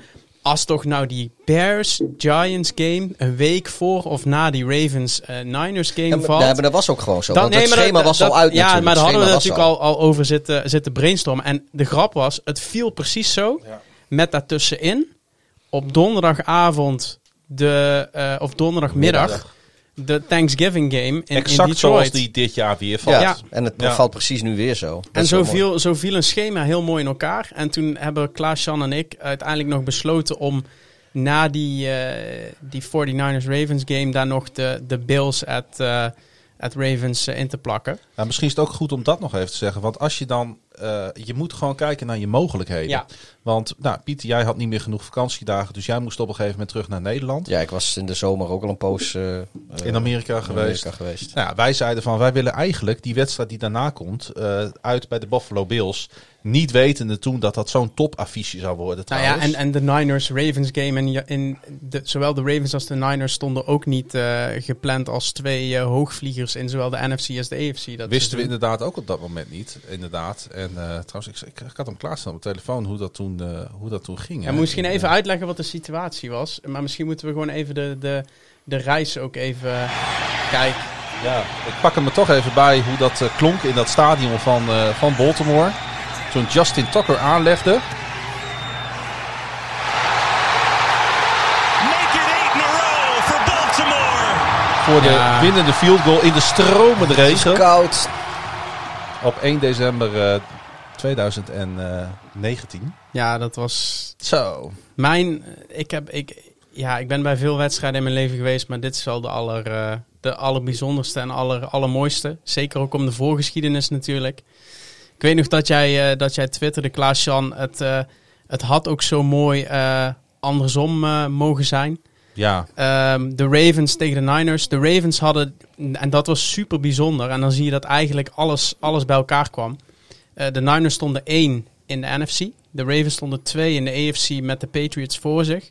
De Patriots zouden later die avond verliezen van de Texans.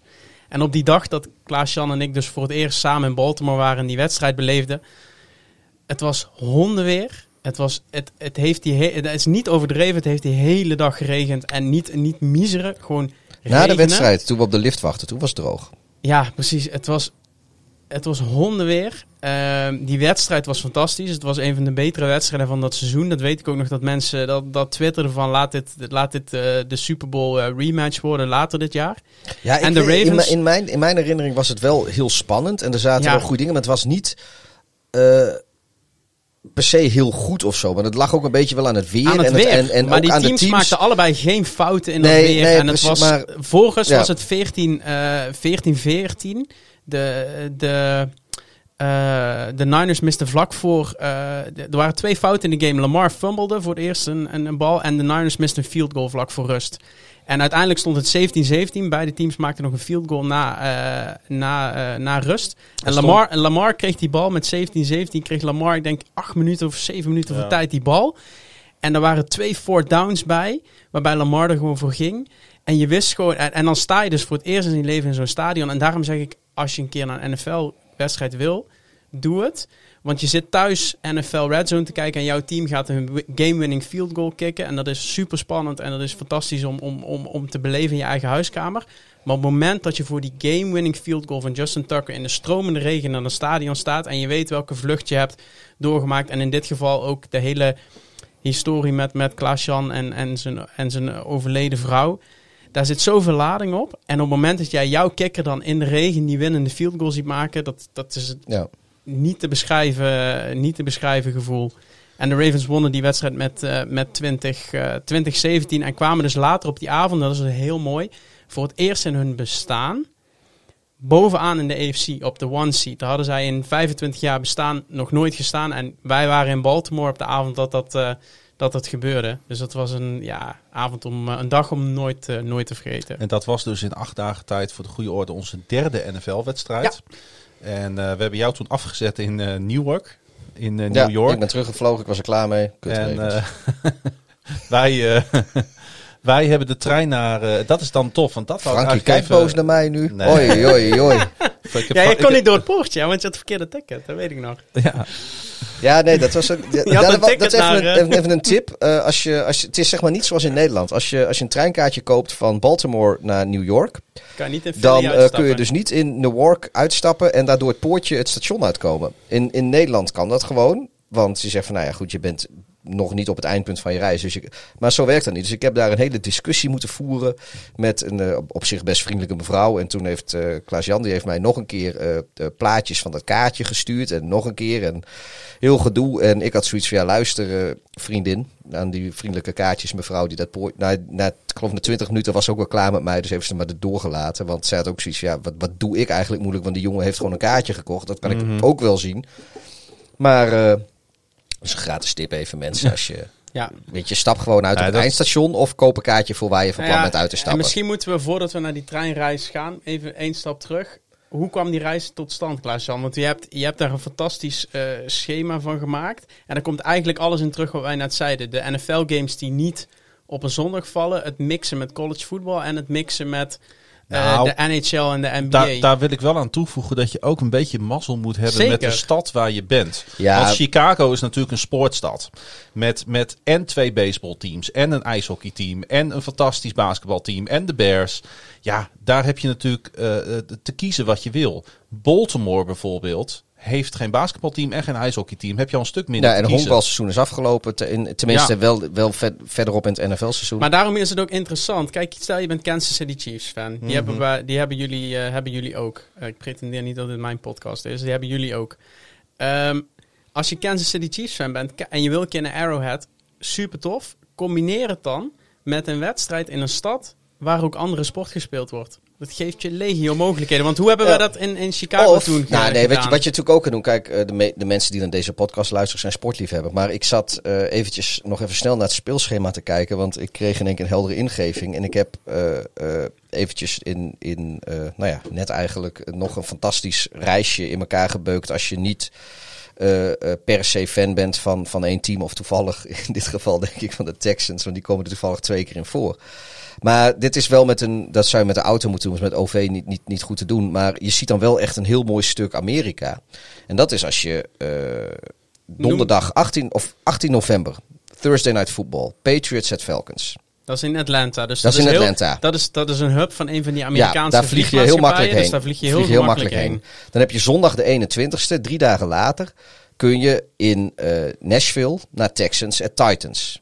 Nashville, geweldige stad, hartstikke mooi. En het is, weet ik veel, 200 kilometer rijden van Atlanta. Dus het makkelijk te doen. En je zit in het walhalla van het college voetbal. Want je Ja, hebt, daar- daar, ja, je de- hebt de Georgia Ik Bulldogs. ben nog niet klaar. Ik ben nog eh, niet, ik ben nog niet eens klaar. ja. Want er is nog er is, eh, heel veel. Die zaterdag vermaak jij je wel met college voetbal als je dat wil. Ja, maar er is Ehm, heel veel in die regio, wil ik even zeggen. Maar goed, dan ben dus die zondag ben je in Nashville. Maar die donderdag is het Thanksgiving.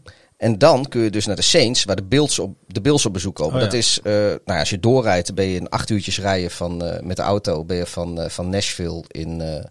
Even bij de Crimson Tide langs. nou ja, je, je, kan, je, kan, je kan stoppen in Tuscaloosa, dan kun je in het stadion kijken. Mooi man. En dan zit je dus op donderdagavond in New Orleans. En je sluit af op zondag weer bij de Texans. Want die spelen dan thuis tegen de Jets.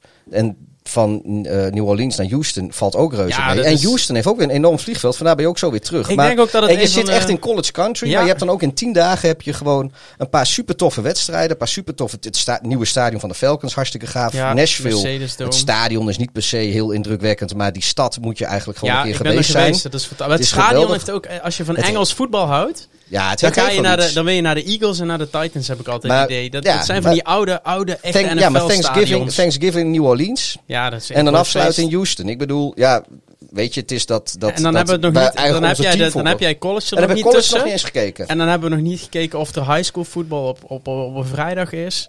En hebben we nog niet gekeken of, eh, wat is het, de Predators in Nashville, of die toevallig eh, spelen. ja. Eh, er, is, er is zoveel. Maar goed, wat is, ik, nou ja, jullie zaten net, net even, even te, te praten over die wedstrijd tussen de Niners en de Ravens. En ik zat te kijken omdat jij noemde de drie Thanksgiving-wedstrijden. Toen dacht ik, oh, eentje in eh, New Orleans. Daar, Ja. daar is vast wel iets omheen te bakken. Dus ja, ik heb een soort Dirty South eh voetbaltrip. Maar daar- ja, heel maar vet. zo kun je dus Heel. Dus daar heb je hem al. En wij hadden de mazzel dat het ook enigszins goed viel. Want eh, misschien wel leuk om dat even te vertellen hoe dat begon. Want wij vlogen toen die donderdag van Amsterdam naar Chicago. Donderdag Nou, da- 21 eh, november was Dan het. land je altijd in de middag. Ja. Want je wint heel veel tijd. En toen konden wij gelijk eh, s s'avonds aanschuiven in het eh, restaurant van United Center. En United Center, voor, de, voor de kenners, is het stadion van, eh, van zowel de Bulls als de Chicago eh, Ja. Blackhawks. En het ligt aan Madison Avenue. En ik noemde het vorige podcast per ongeluk Madison Square Garden. Omdat, Ja, het, omdat klopt. het Madhouse on Madison, Madison Avenue. Maar eh, het is ook, Excuses een- ook Een nogmaals. tip, ook een tip om gewoon op de eerste dag meteen eh, naar, naar zoiets toe te gaan. Want het, het breekt je jetlag. Of, ja, het is, of formeel is het geen jetlag als je naar het westen vliegt. Maar het, het duwt je wel door die dag heen. Eh, want je zit dan eigenlijk voor Nederlandse tijd, zit je om half twee s'nachts begint die, begint die wedstrijd. In dit geval was het eh, de Tampa Bay Lightning tegen de Chicago Blackhawks. Uiteindelijk werd het eh, 4-2 voor de Lightning, heb ik nog even Ja, opgezocht. de Lightning. En wat smaakt het Ehm, bier dan goed op dat moment, hè? Ja, zeker. Ja, jullie twee, ik, ik ben dan wat voorzichtiger. Maar eh, jullie twee eh, hadden de geneugten van het bier meteen, eh, meteen goed te pakken. Daar zijn ook nog hele leuke, leuke foto's van. eh, Wij zijn Ja, er niet maar- zo verlegen in. misschien moeten we die even op de socials Maar zetten. Frank, je begint dan aan je trip. Ja. Ik wist, ik ben de komende drie weken ben ik in Amerika. Ja, En hier begint het. En dan zit je om je heen te kijken. En ik vind ijshockey, ja, dit is een NFL-podcast, vind ik misschien wel de allerleukste sport om live in een stadion te beleven. ja, dat klopt. Nou, ben ik ook nog eens fan van de Blackhawks. Van de Blackhawks had ik namelijk op die eerdere reis met Renske Vera ook al een keer gezien. Plus Ja. Baltimore heeft geen ijshockeyteam. Nee, Ja. dus de Blackhawks, nou, die heb ik geadopteerd als mijn favoriete NFL, eh, NHL-team. Al, eh, al een paar jaar zijn ze dat. En dan sta je daar en dan denk je, wie doet me wat? Ja, dat, Dat gevoel heb Klopt. je echt. Wie Maar, doet mij wat? Ook even voor de, voor de luisteraars. Blackhawks zijn wel eh, een van de, de Original Six. Een van de oprichtende franchises van de NHL. En die hebben een fanbase in Chicago. Ik denk dat het ook het meest succesvolle sportteam van Chicago is. In ieder geval de afgelopen decennia. Ehm, dus daar zit, daar zit altijd volle bak. Het zijn de, de Bulls natuurlijk nog steeds. Tenminste, als je Ja, als je ze 90 allemaal meeneemt. optelt bij elkaar. Maar die Ja, de dat Bulls, allemaal in één keer Bulls gedaan. maar zes, hè? Ja, maar de, in ieder geval, de Black, laten we het even vanaf 2010 zijn het sowieso de Ja, drie Blackhawks. kampioenschappen voor de Blackhawks. Ehm, maar de, de- dat stadion zit vol. Daar zit een kleine 30.000 man. En dan denk je 30.000, is dat nou veel? Een ijshockeyveld is vrij klein. dus als je daar 30.000 Het is een soort- man ja, het omheen, eh, zet. Het is Ahoy op steroids. Nou, het is gewoon het Philipsstadion van PSV om een ijshockeyveld. Ja, dat en- dat en- is het. En, en vergis je niet, eh, een, een ijshockeyseizoen, eh, daar speel je ongeveer 4, 25 thuiswedstrijden in. Dus die volgen elkaar in vrij rap tempo op. Dus niet is, eh, iedereen gaat naar iedere wedstrijd. Zoals 84 wedstrijden in de geloof ik, ijshockeyseizoen. Ja, maar in ieder geval Blackhawks absolute aanrader om te bezoeken. En de volgende ochtend had ik een rondleiding geregeld. Wij, wij verbleven in Wrigleyville in Chicago. Zijn we naar eh, de Cubs gegaan. Dat is mijn eh, favoriete eh, honkbalteam, omdat ik in, in Iowa heb gestudeerd. En ik, ik woon in fan Iowa. bent van Eddie Vedder. Ik ben fan van Eddie Vedder. Nou, ik kende Eddie Vedder zeker. Ehm, maar toen ik in Iowa woonde, werd ik drie weken later door Amerikanen meegenomen. En zat ik op zondag op Wrigley, Wrigley Field. Weet je nog welke wedstrijd? Ja, Cubs Mets. eh werd 18-3 voor de Mets. Het was. Maar ik zat, nou, ik zat, dat is wel mooi. Ik, zat, ehm, ik ging met, eh, met vijf eh, zeg maar exchange students gingen we daar naartoe. En die hadden alle vier hadden zo'n kater. Die lagen alle vier te slapen na een uur naast me. En ik zat naast een oude man uit Chicago. Die was midden 80. En die heeft mij dus in vier uur... Heeft hij mij één het spel uitgelegd. Want ik, ik, ik weet wel een beetje met, met, met, met hoe, hoe honkbal werkt. Maar de echte in-depth regels die kende ik niet. Van de rotation en al dat soort zaken. En die heeft me ook de historie van de Cubs uitgelegd. En toen was ik verkocht. Ze verloren met 18-3. En het enige wat die man zei van... Ja, het is je eerste Cubs game. Dus het kan niet zo zijn dat wij vandaag winnen. Want dan word je nooit een echte fan. En we- de Cubs verloren kansen. En zei dus, dit is het beste wat je had kunnen overkomen. En toen ben ik de Cubs blijven volgen. Nou, ik heb ju- jullie twee Zo zijn toen... wij ook eh, FC Groningen fan geworden. en gebleven.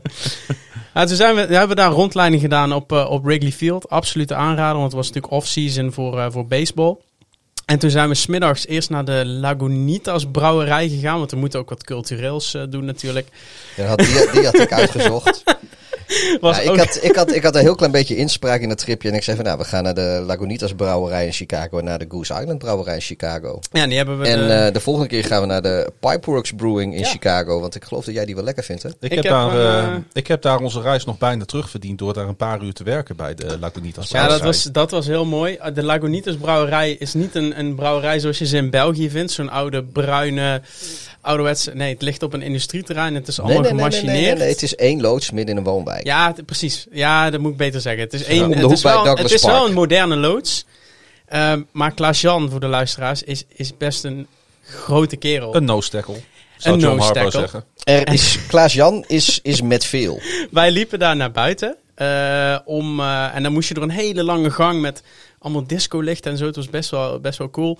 Liepen we daar naar buiten. En Klaas-Jan loopt dus eerst naar buiten. En dan komt een stel naar binnen lopen. En dat stel denkt dus dat Klaas-Jan de uitsmijter is. En wat zij doen, zij pakken meteen hun ID's. Om te laten zien aan Klaas-Jan dat ze 21 zijn en dus die, die bar in mogen.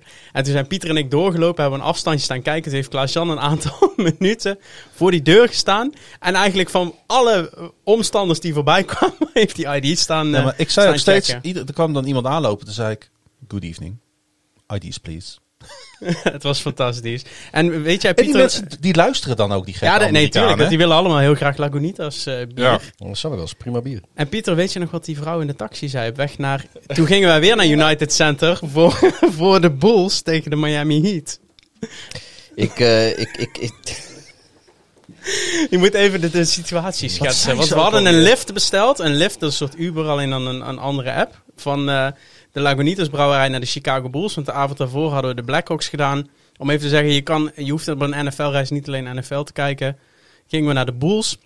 En toen hebben we die taxi besteld. En ja, je moet even die ik, taxi-chauffeur ja, ik, ik, ik, nee, omschrijven. ik weet wat je en- maar ik, ik, ik haal hem echt niet meer voor de geest. Ik heb het toen volgens mij ook... Het was iets met boodies. Ja, die Ja, vrouw, die, vrouw, die, vrouw, die vrouw vroeg waar we naartoe gingen. Oh En ja, toen het was iets zeiden we- over of we, naar, of, of we niet naar een stripclub gingen of zo. Ja. Was, What, you scared of booty? Nee, nee, nee. Zij, zij, zij zei, eh, want wij gingen naar, naar de Bulls, dat zeiden ook. Toen zei ze, ja, maar willen jullie dan niet ergens anders naartoe? En toen zei ze, eh y'all afraid of some jiggling booty. Oh ja, Ja. You're all afraid some jiggling booty.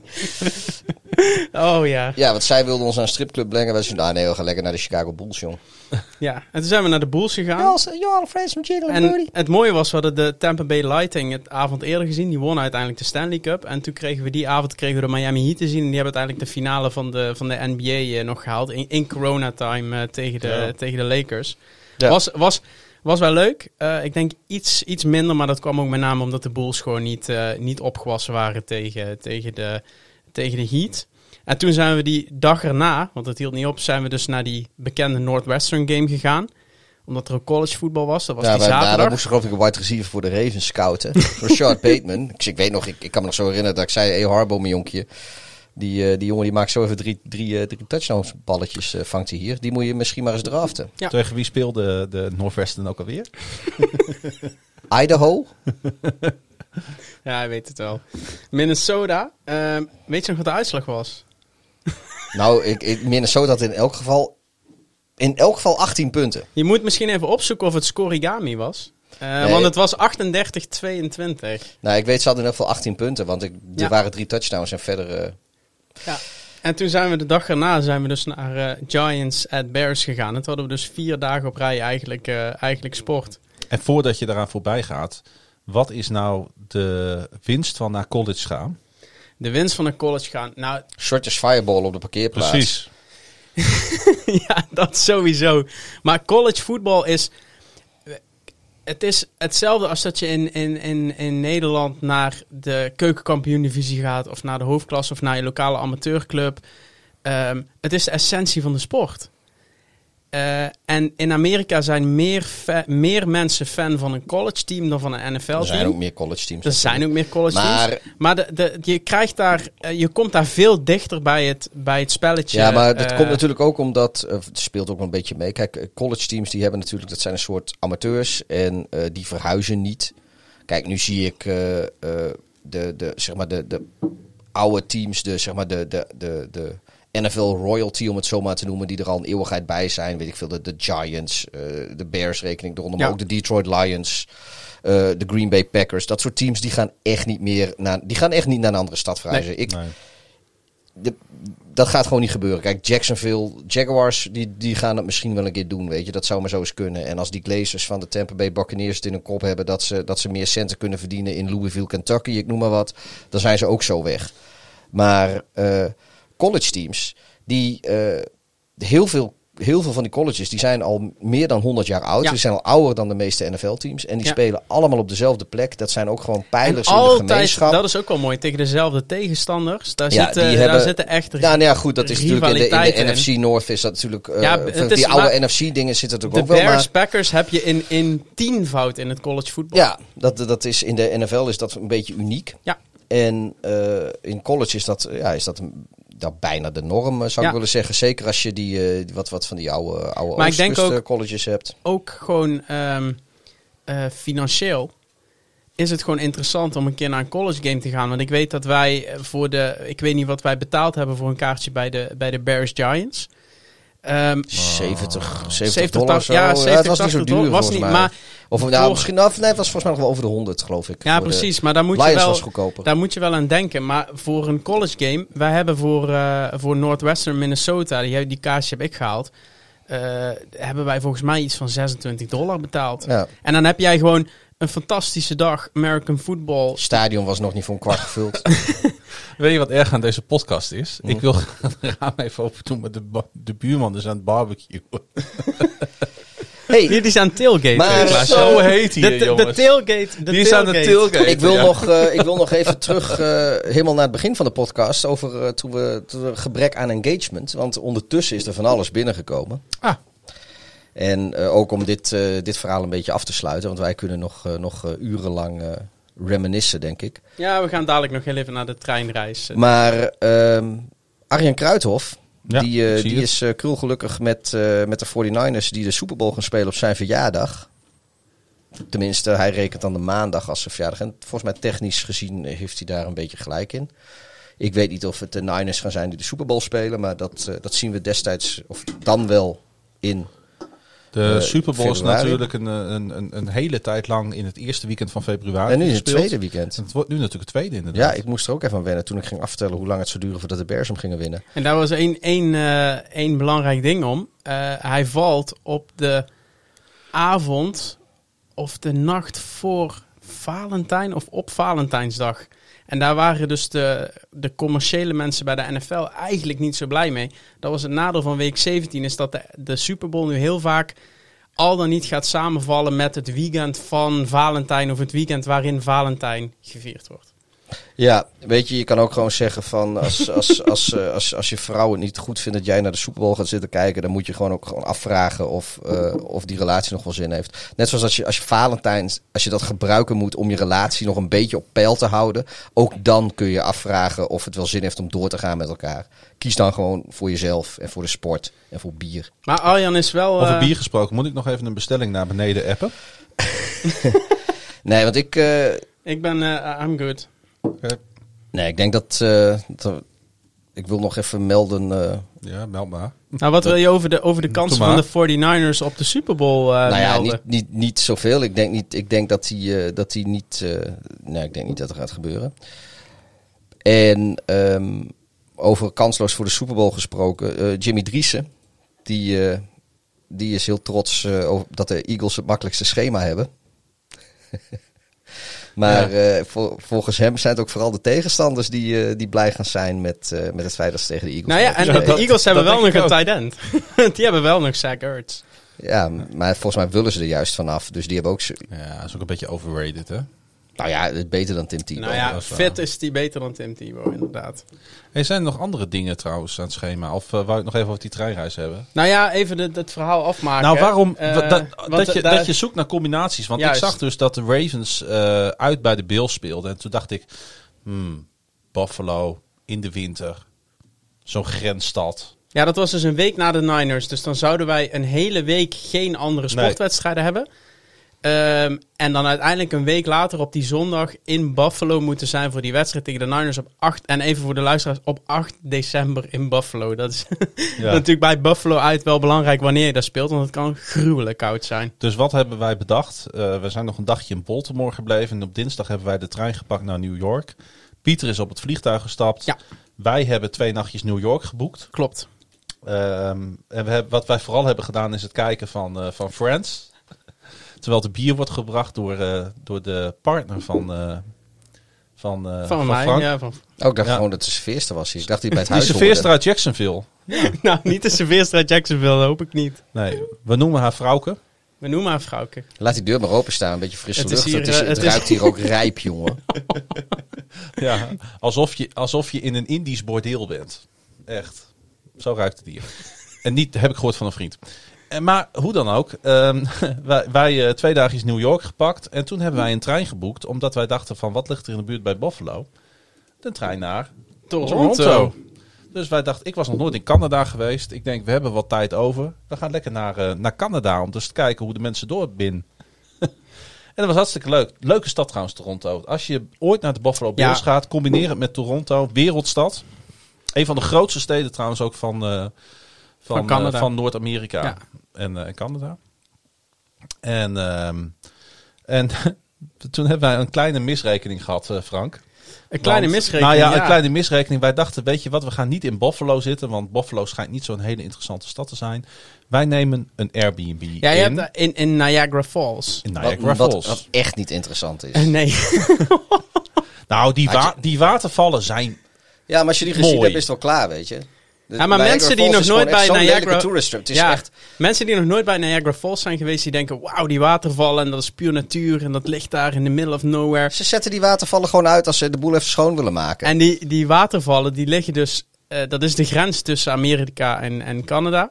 En ehm, eh, daar eh, hebben ze eigenlijk een soort, in, in, in New York mag je niet gokken, dus er zijn geen casino's.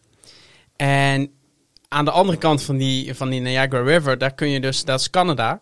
Daar hebben ze dus, ik denk wel, wel twintig van die casino's neergepland als een soort veredeld eh, Las Vegas. En dat ziet er dus ook uit als de strip van Las Vegas, maar dat ligt dus recht tegen die eh, Niagara Falls aan. Dus je staat heel mooi naar die Niagara Falls te kijken. Dat hebben Klaas-Jan en ik heel romantisch eh, met z'n tweeën gedaan. Ben je ook Maar- op de Maiden of the Mist geweest? En aan de achterkant Die vaart niet in de winter. staat, eh, staat er allemaal, eh, staan er allemaal van die hele lelijke casino's. Want ik weet nog dat Klaas-Jan en ik daar met een Greyhound, zoals het gehoord in stijl, aankwamen op een zaterdag.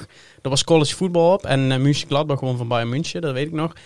Ehm, maar ehm, ja, dat moet ook even gezegd worden natuurlijk. Gebeurt niet zo vaak. dat gebeurt, ja, dat gebeurt best vaak trouwens. Want echte Venloenaars, die zijn voor Borussia Mönchengladbach. Precies, die zijn daar mitglied. Ehm, maar wij kwamen daar aan en Klaas-Jan vond het prachtig. Hij zei, oh, dit is weer cult en dit is zo lelijk en daar zit de schoonheid in. En ik was echt zo van, wat doen we hier? Ik hou van dingen die zo lelijk zijn dat het mooi wordt. Daarom toen- hou je ook van mij. Ja. En toen kwamen wij er ook achter dat het niet eens zo handig was om eh, vanuit Canada die wedstrijd met, eh, met de Bills eh, te doen in de US. Want je moest dus, je kon met een Uber, zeg maar, niet tot het stadion komen. Want die Uber bracht je tot de grens. Dan moest je een brug over, over die Niagara Dus, dus River. eigenlijk, En dan moest je weer een andere Uber pakken naar het stadion van de Bills. dus, dus eigenlijk is, is jullie tip is van als je dan naar een wedstrijd gaat, huur een hotel of een Airbnb in, In hetzelfde land Ja. als waar je naar de wedstrijd wil. Maar toen, dat mooie was, we, hadden dus, we waren dus naar die Dus Niagara Falls. We waren verhaal. naar die Niagara Falls geweest. En op een gegeven moment wilden wij terug naar ons, eh, ons Airbnb, een huis.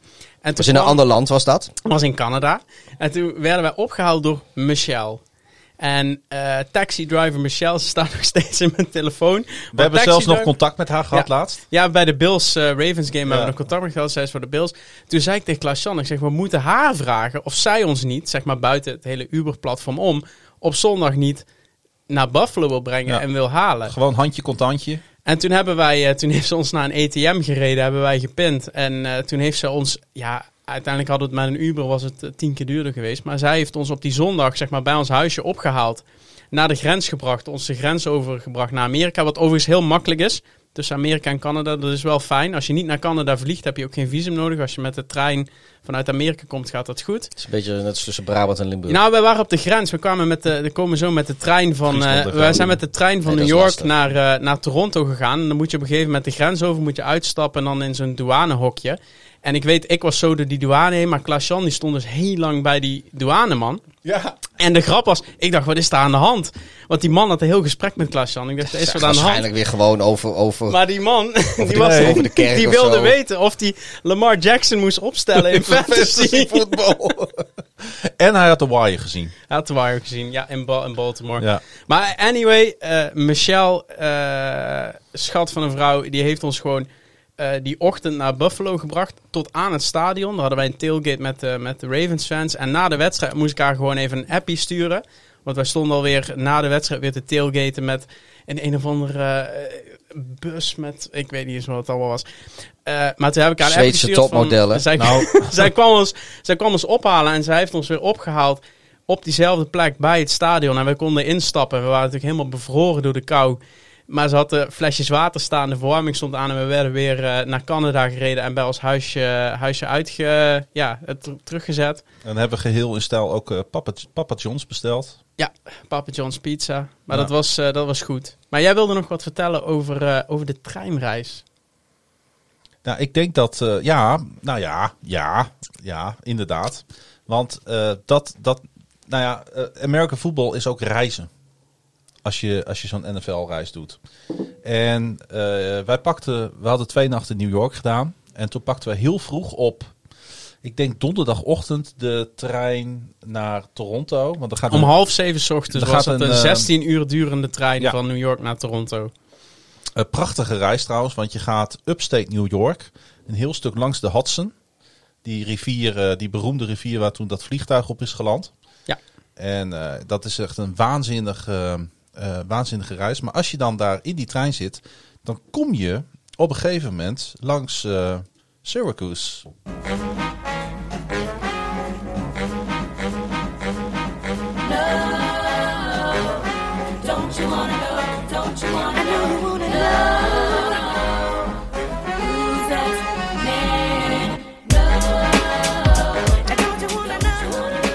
En wat een toeval. De Who's That Man van deze week komt uit Syracuse. Syracuse. En zijn naam is Vel Pinchback. Ja, het was de enige Who's That Man die we deze week konden kiezen. Ik denk niet dat de naam meteen heel veel belletjes doet rinkelen bij de luisteraars. Nee, Maar deze man is van essentieel belang voor het ontstaan van de podcast van vandaag. Want Pinchback werd geboren op 16 februari 1931 in Syracuse. New York. En Syracuse ligt in Onondaga County. Want volgens mij heet dat meer ook zo daar. Ja, ja, ja. ja. Onondaga. En mooi is, wij, wij, onze trein kwam dus door Syracuse. Want dat is natuurlijk een hele mooie brug naar... eh, Die trein kwam door Syracuse en eh, over het Syracuse gesproken. Dat is de op vier na grootste stad in de staat New York. Wat zijn de steden in de, de staat New York, vraag ik even aan jullie, die groter zijn? Arlington? Albany, nee, nee. Oh, Arlington, Albany is de, hoofdstad. Nee. ja. Poughkeepsie, Zal ik de eerste weggeven? Ja, de Buffalo denk ik dan. ja, Ja, New York. New York City. natuurlijk. Ja, inderdaad. En Buffalo inderdaad. Buffalo, New York. Ja. Rochester, zeg je dat? Rochester, oh ja, daar komt het Ging de, trein ging de ook trein ook erin? Ja. Mochten we daar Ja. niet nog Zeker. even uitstappen? En Yonkers. Oh. Niet Amsterdam en Rotterdam. Nee, want daar kom je inderdaad ook langs als je met de trein naar eh, Buffalo gaat vanuit New York, Amsterdam en Rotterdam. Er wonen 145.000 mensen in Syracuse, maar het is wel een hele belangrijke stad in de staat, want eh, er zijn ongeveer 1 miljoen mensen die in de buurt van, eh, van die stad wonen. De stad is vernoemd naar de Italiaanse stad Syracuse, dat aan de oostkust van het eiland Sicilië ligt. En de stad heeft diverse bekende colleges, universiteiten. En eh, bijvoorbeeld de Hall of Fame running back Jim Brown zat op Syracuse. Oké. Ja. Ik denk dat, eh, dat, dat Pieter en jij eh, zijn naam wel kennen. Ehm Bengals, toch? Jazeker. Hij Is speelde het stadion eh, van de Bengals is nog steeds ja, naar hem vernoemd. hij speelde zijn hele carrière tussen 1957. Jij bent er nog wel met Paul dat is Brown. Paul. Oh, dat is Paul Brown. Ja. Jim Brown is van de Cleveland Brown. Ja, Browns. Ja. inderdaad. Ja, ja, ik, ben, ik zit fout. Ja, hij speelde zijn hele carrière Jouw tussen... divisie. eh, ja, kom Ja, op. Moet ik Ja, jou even vertellen hoe dat in elkaar steekt Ik ben al blij dat ik eh, 25 jaar Ravens eh, in mijn hoofd heb. Willen we je nog weten wanneer hij speelde voor de Browns? Nou, ga je gang, zeker. Tussen 1957 en 1965. Ah, hij, shit. werd, eh, heb ik net gemist. ja, hij werd NFL champion in eh, 1964. Hij was drie keer NFL MVP. Hij speelde in alle Pro Bowls tijdens zijn carrière. Wauw. Negen keer. Zegt genoeg, zeker. En hij was acht keer NFL rushing yards leader. Syracuse trouwens is nog bekend. En heb ik het niet over de stad, dan heb ik het over eh, de college. Van iets heel anders. Namelijk op 21 december 1988 zijn 35 studenten van Syracuse University gedood. in de terroristische aanslag met een bom aan boord van Pam and Flight 103, 103 boven Lockerbie. Oh, ja. De Lockerbie-ramp, daar zaten dus 35 studenten van eh, Syracuse University in. Oké. Dat was eh, trouwens, eh, dat vliegtuig stortte neer boven Schotland. Ja, klopt. Ze was waren, ik één maand oud. Ja, ze waren op de terugweg van een excursie in Europa. Een rechtszaak tegen de daders. eh, dat was Ja. trouwens in Nederland. Ja, Klopt. ja. ja een beroemd proces inderdaad. Nog diezelfde avond liet de universiteit een basketbalwedstrijd gewoon doorgaan. Daar kwam toen heel veel kritiek op. En de aanslag op Flight 103 was de dodelijkste terroristische aanslag gericht tegen de Verenigde Staten voor 9-11. 9-11. Ja. Dus dat is wel een dingetje. En Syracuse trouwens, eh, staat denk ik ook meer bekend om zijn basketbal. Ja. eh, even uit mijn hoofd. Ja, klopt. Eh, trouwens, als je daarheen gaat ooit, naar Syracuse, er staat ook een groot monument voor deze Ja. mensen daar ergens op dat terrein. Maar, laten we vooral even teruggaan naar Vel Pinchek. Vel Pinchek Jr. heet hij trouwens voluit. Een Ja, want de luisteraars weten nu nog steeds niet wie Val Pinchek is en hoe Nee. die in deze podcast past. Hij is een voormalig NFL Broadcasting Executive. Ehm, en eh, laten we dan eh, beginnen met het eind. Hij overleed in maart 2004 omdat hij midden op straat in elkaar zakte. En op dat moment ook door een taxi werd overreden. Ja, sorry, ik mag hier helemaal niet. Niet andersom. Nee, nee. Ik, daar heb ik zeggen, de laatste keer dat ik een taxi werd aangereden, slakte ik daarna pas in elkaar. Nou, daar zat ik dus ook aan te denken. Want het is bij deze man dus precies andersom. En dat was in New York City, toch? Het was ehm, eh, eh, midden in Manhattan. Manhattan, ja. Ja, daar heb je wel eens taxis. Ja. Die, eh, hij- Je kan niet zeggen dat ze niet opvallen of zo, maar knalgeel die dingen. Nee, maar ik vind het dan zo frappant dat, dat hij... Hij kreeg een hartaanval waarschijnlijk. eh denk, denken de, de- staat in het rapport. En daardoor, weet je wel, dan staat hij dus midden op zo'n zebrapad. En op dat moment, een paar Ja, maar seconden daar later, serieus. wordt hij Ja, maar in New aangereden York ook niet, maar hoor. denk jij nou echt dat zo'n New Yorkse taxichauffeur zegt van nou, nu stop ik even. Die heeft ook gewoon zoiets van, joh, ga weg man. Maar die Onder ma- de bom. Kun je dat nog één keer doen? Nee, maar dat is toch bizar? Dit, dit is een bizar voorval. Ja. Hij werd eh, trouwens 73. Maar wat... Dat is niet de reden dat we een Who's That nee, Man hebben nee, gemaakt. nee, hij maakte, en daar komt hij 30 jaar lang, het NFL-schedule. En dat deed hij zonder gebruik te maken van een computer. Hij had een houten bord op een kamer die op dit moment eh, bij NFL Headquarters, die naar hem vernoemd is. Mhm. En dan zat hij uren naar dat schema te kijken. En dan had hij van die, van die hoe heet die nootjes ook alweer, die je openmaakt en met zo'n schil erom. Eh, eh, pistache. Ja, nootjes. pistachenootjes, die had hij. En die, die, maakte die, die maakte die open. En hij, waar dat nu, dat waren toen 200 eh, zoveel wedstrijden, laatst 256, dit jaar 272. En hij ging gewoon op een bord alle uit- en thuiswedstrijden van alle teams ophangen. En dan had hij gekleurde pinnetjes. En die pinnetjes die, eh, die waren een bepaalde kleur. En de kleur stond voor een, een broadcasting channel. En dan pinde die belangrijke wedstrijden in het schema. Zodat als iemand toevallig tegen het bord aanliep. Of op het moment dat er pinnetjes van het bord of ja, wedstrijden van het bord afvielen. Dat de belangrijke wedstrijden die gebroadcast moesten worden altijd bleven hangen. En het waren niks anders dan van die pinnetjes die je gewoon normaal op een, op een prikbord nu, eh, nu gebruikt. Maar waar ze nu dus hele eh, modellen gebruiken. En ik heb daar vanmiddag ben ik daar even ingedoken. Maar ze hebben een set van 3000 computers die allemaal een verschillend NFL-schema maken. En die proberen ze in elkaar te blenden. En dan gaat er een team van 5, 6 mensen naar kijken. Van hey, voelt dit schema goed? Want ze moeten natuurlijk met allemaal eh, dingen rekening houden. Ehm, kwam hij, eh, deed hij dat eigenlijk in zijn eentje. En zat hij gewoon uren naar dat bord te kijken. En dan veranderde hij één wedstrijd. En dan wist hij ongeveer van, oh, dan moeten deze tien wedstrijden ook, eh, ook veranderd worden. Ja. En op dit moment werken ze in de NFL nog steeds met een penalty list van eh, regels. eh, dat op het moment dat een, dat een team in zijn schedule met een van die regels geconfronteerd wordt, dat ze daar in een jaar later voor, eh, voor ehm, ja, hoe, hoe moet ik het zeggen? Voor, voor vergoed worden. Want zo wil de vuil niet, dat, een voorbeeld, niet dat een team drie wedstrijden on the road achter elkaar speelde. En de grap wil nu dus dat de Ravens dat dit seizoen gaan hebben. En dat betekent dus dat zij volgend jaar daar, daarvoor vergoed zouden eh, moeten worden. Doordat dat het dan niet, eh, niet zou voorkomen. Oké, nou, de Who's That Man. En trouwens, eh, toen de computer zijn intrede deed, eh, eh, hebben ze een Felgo... Nee, ja, een Felgo Rhythm. Hebben ze Ja, dus dan noemen ze dus het, eh, het algoritme. En eh, zijn, zijn gedachtegoed is omgezet in het algoritme dat tegenwoordig gebruikt wordt voor, eh, voor het maken van het, eh, van het NFL, eh, NFL schedule. En daarom is hij onze Who's That Man.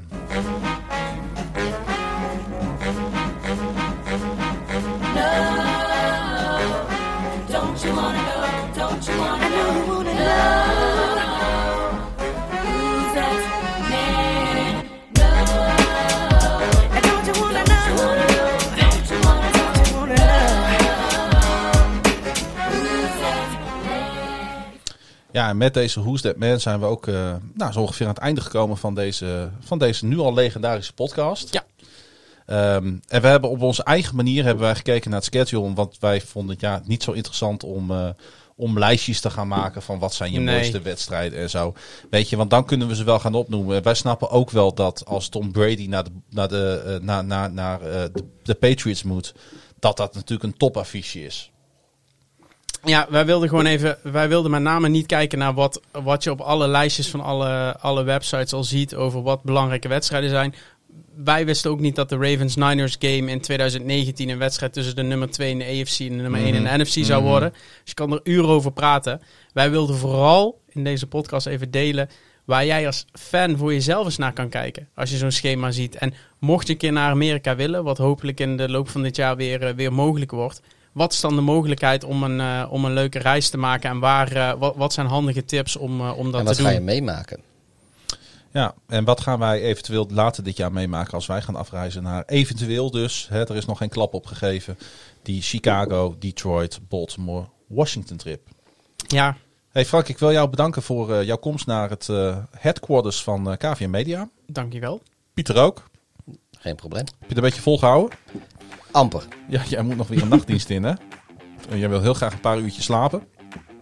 Wil je ons nou volgen op de socials? Dan kan via en blablabla. dan kan dat via NFL op woensdag op Twitter, Facebook en Instagram. Wil je Pieter volgen? Dan kan dat via. Eh apenstaatje Darth Hideous. Wil je Frank volgen? Dan kan dat via. F, laagstreepje metsenmakers. En wil je mij volgen? Dan kan, via, dan kan dat via Klaasje Gun. Dat is dubbel A dubbel S, dubbel N. Volg ook KVM Media. En neem eens een kijkje op kvmmedia.nl. Dan kun je zien wat voor andere toffe podcasts er worden geproduceerd door KVM Media. Ja, wanneer zijn we er eigenlijk weer, eh, Pieter? De volgende keer. De volgende keer. Dus tot de volgende keer. Tot de volgende keer. Dit was seizoen 2, aflevering 5 van NFL op woensdag.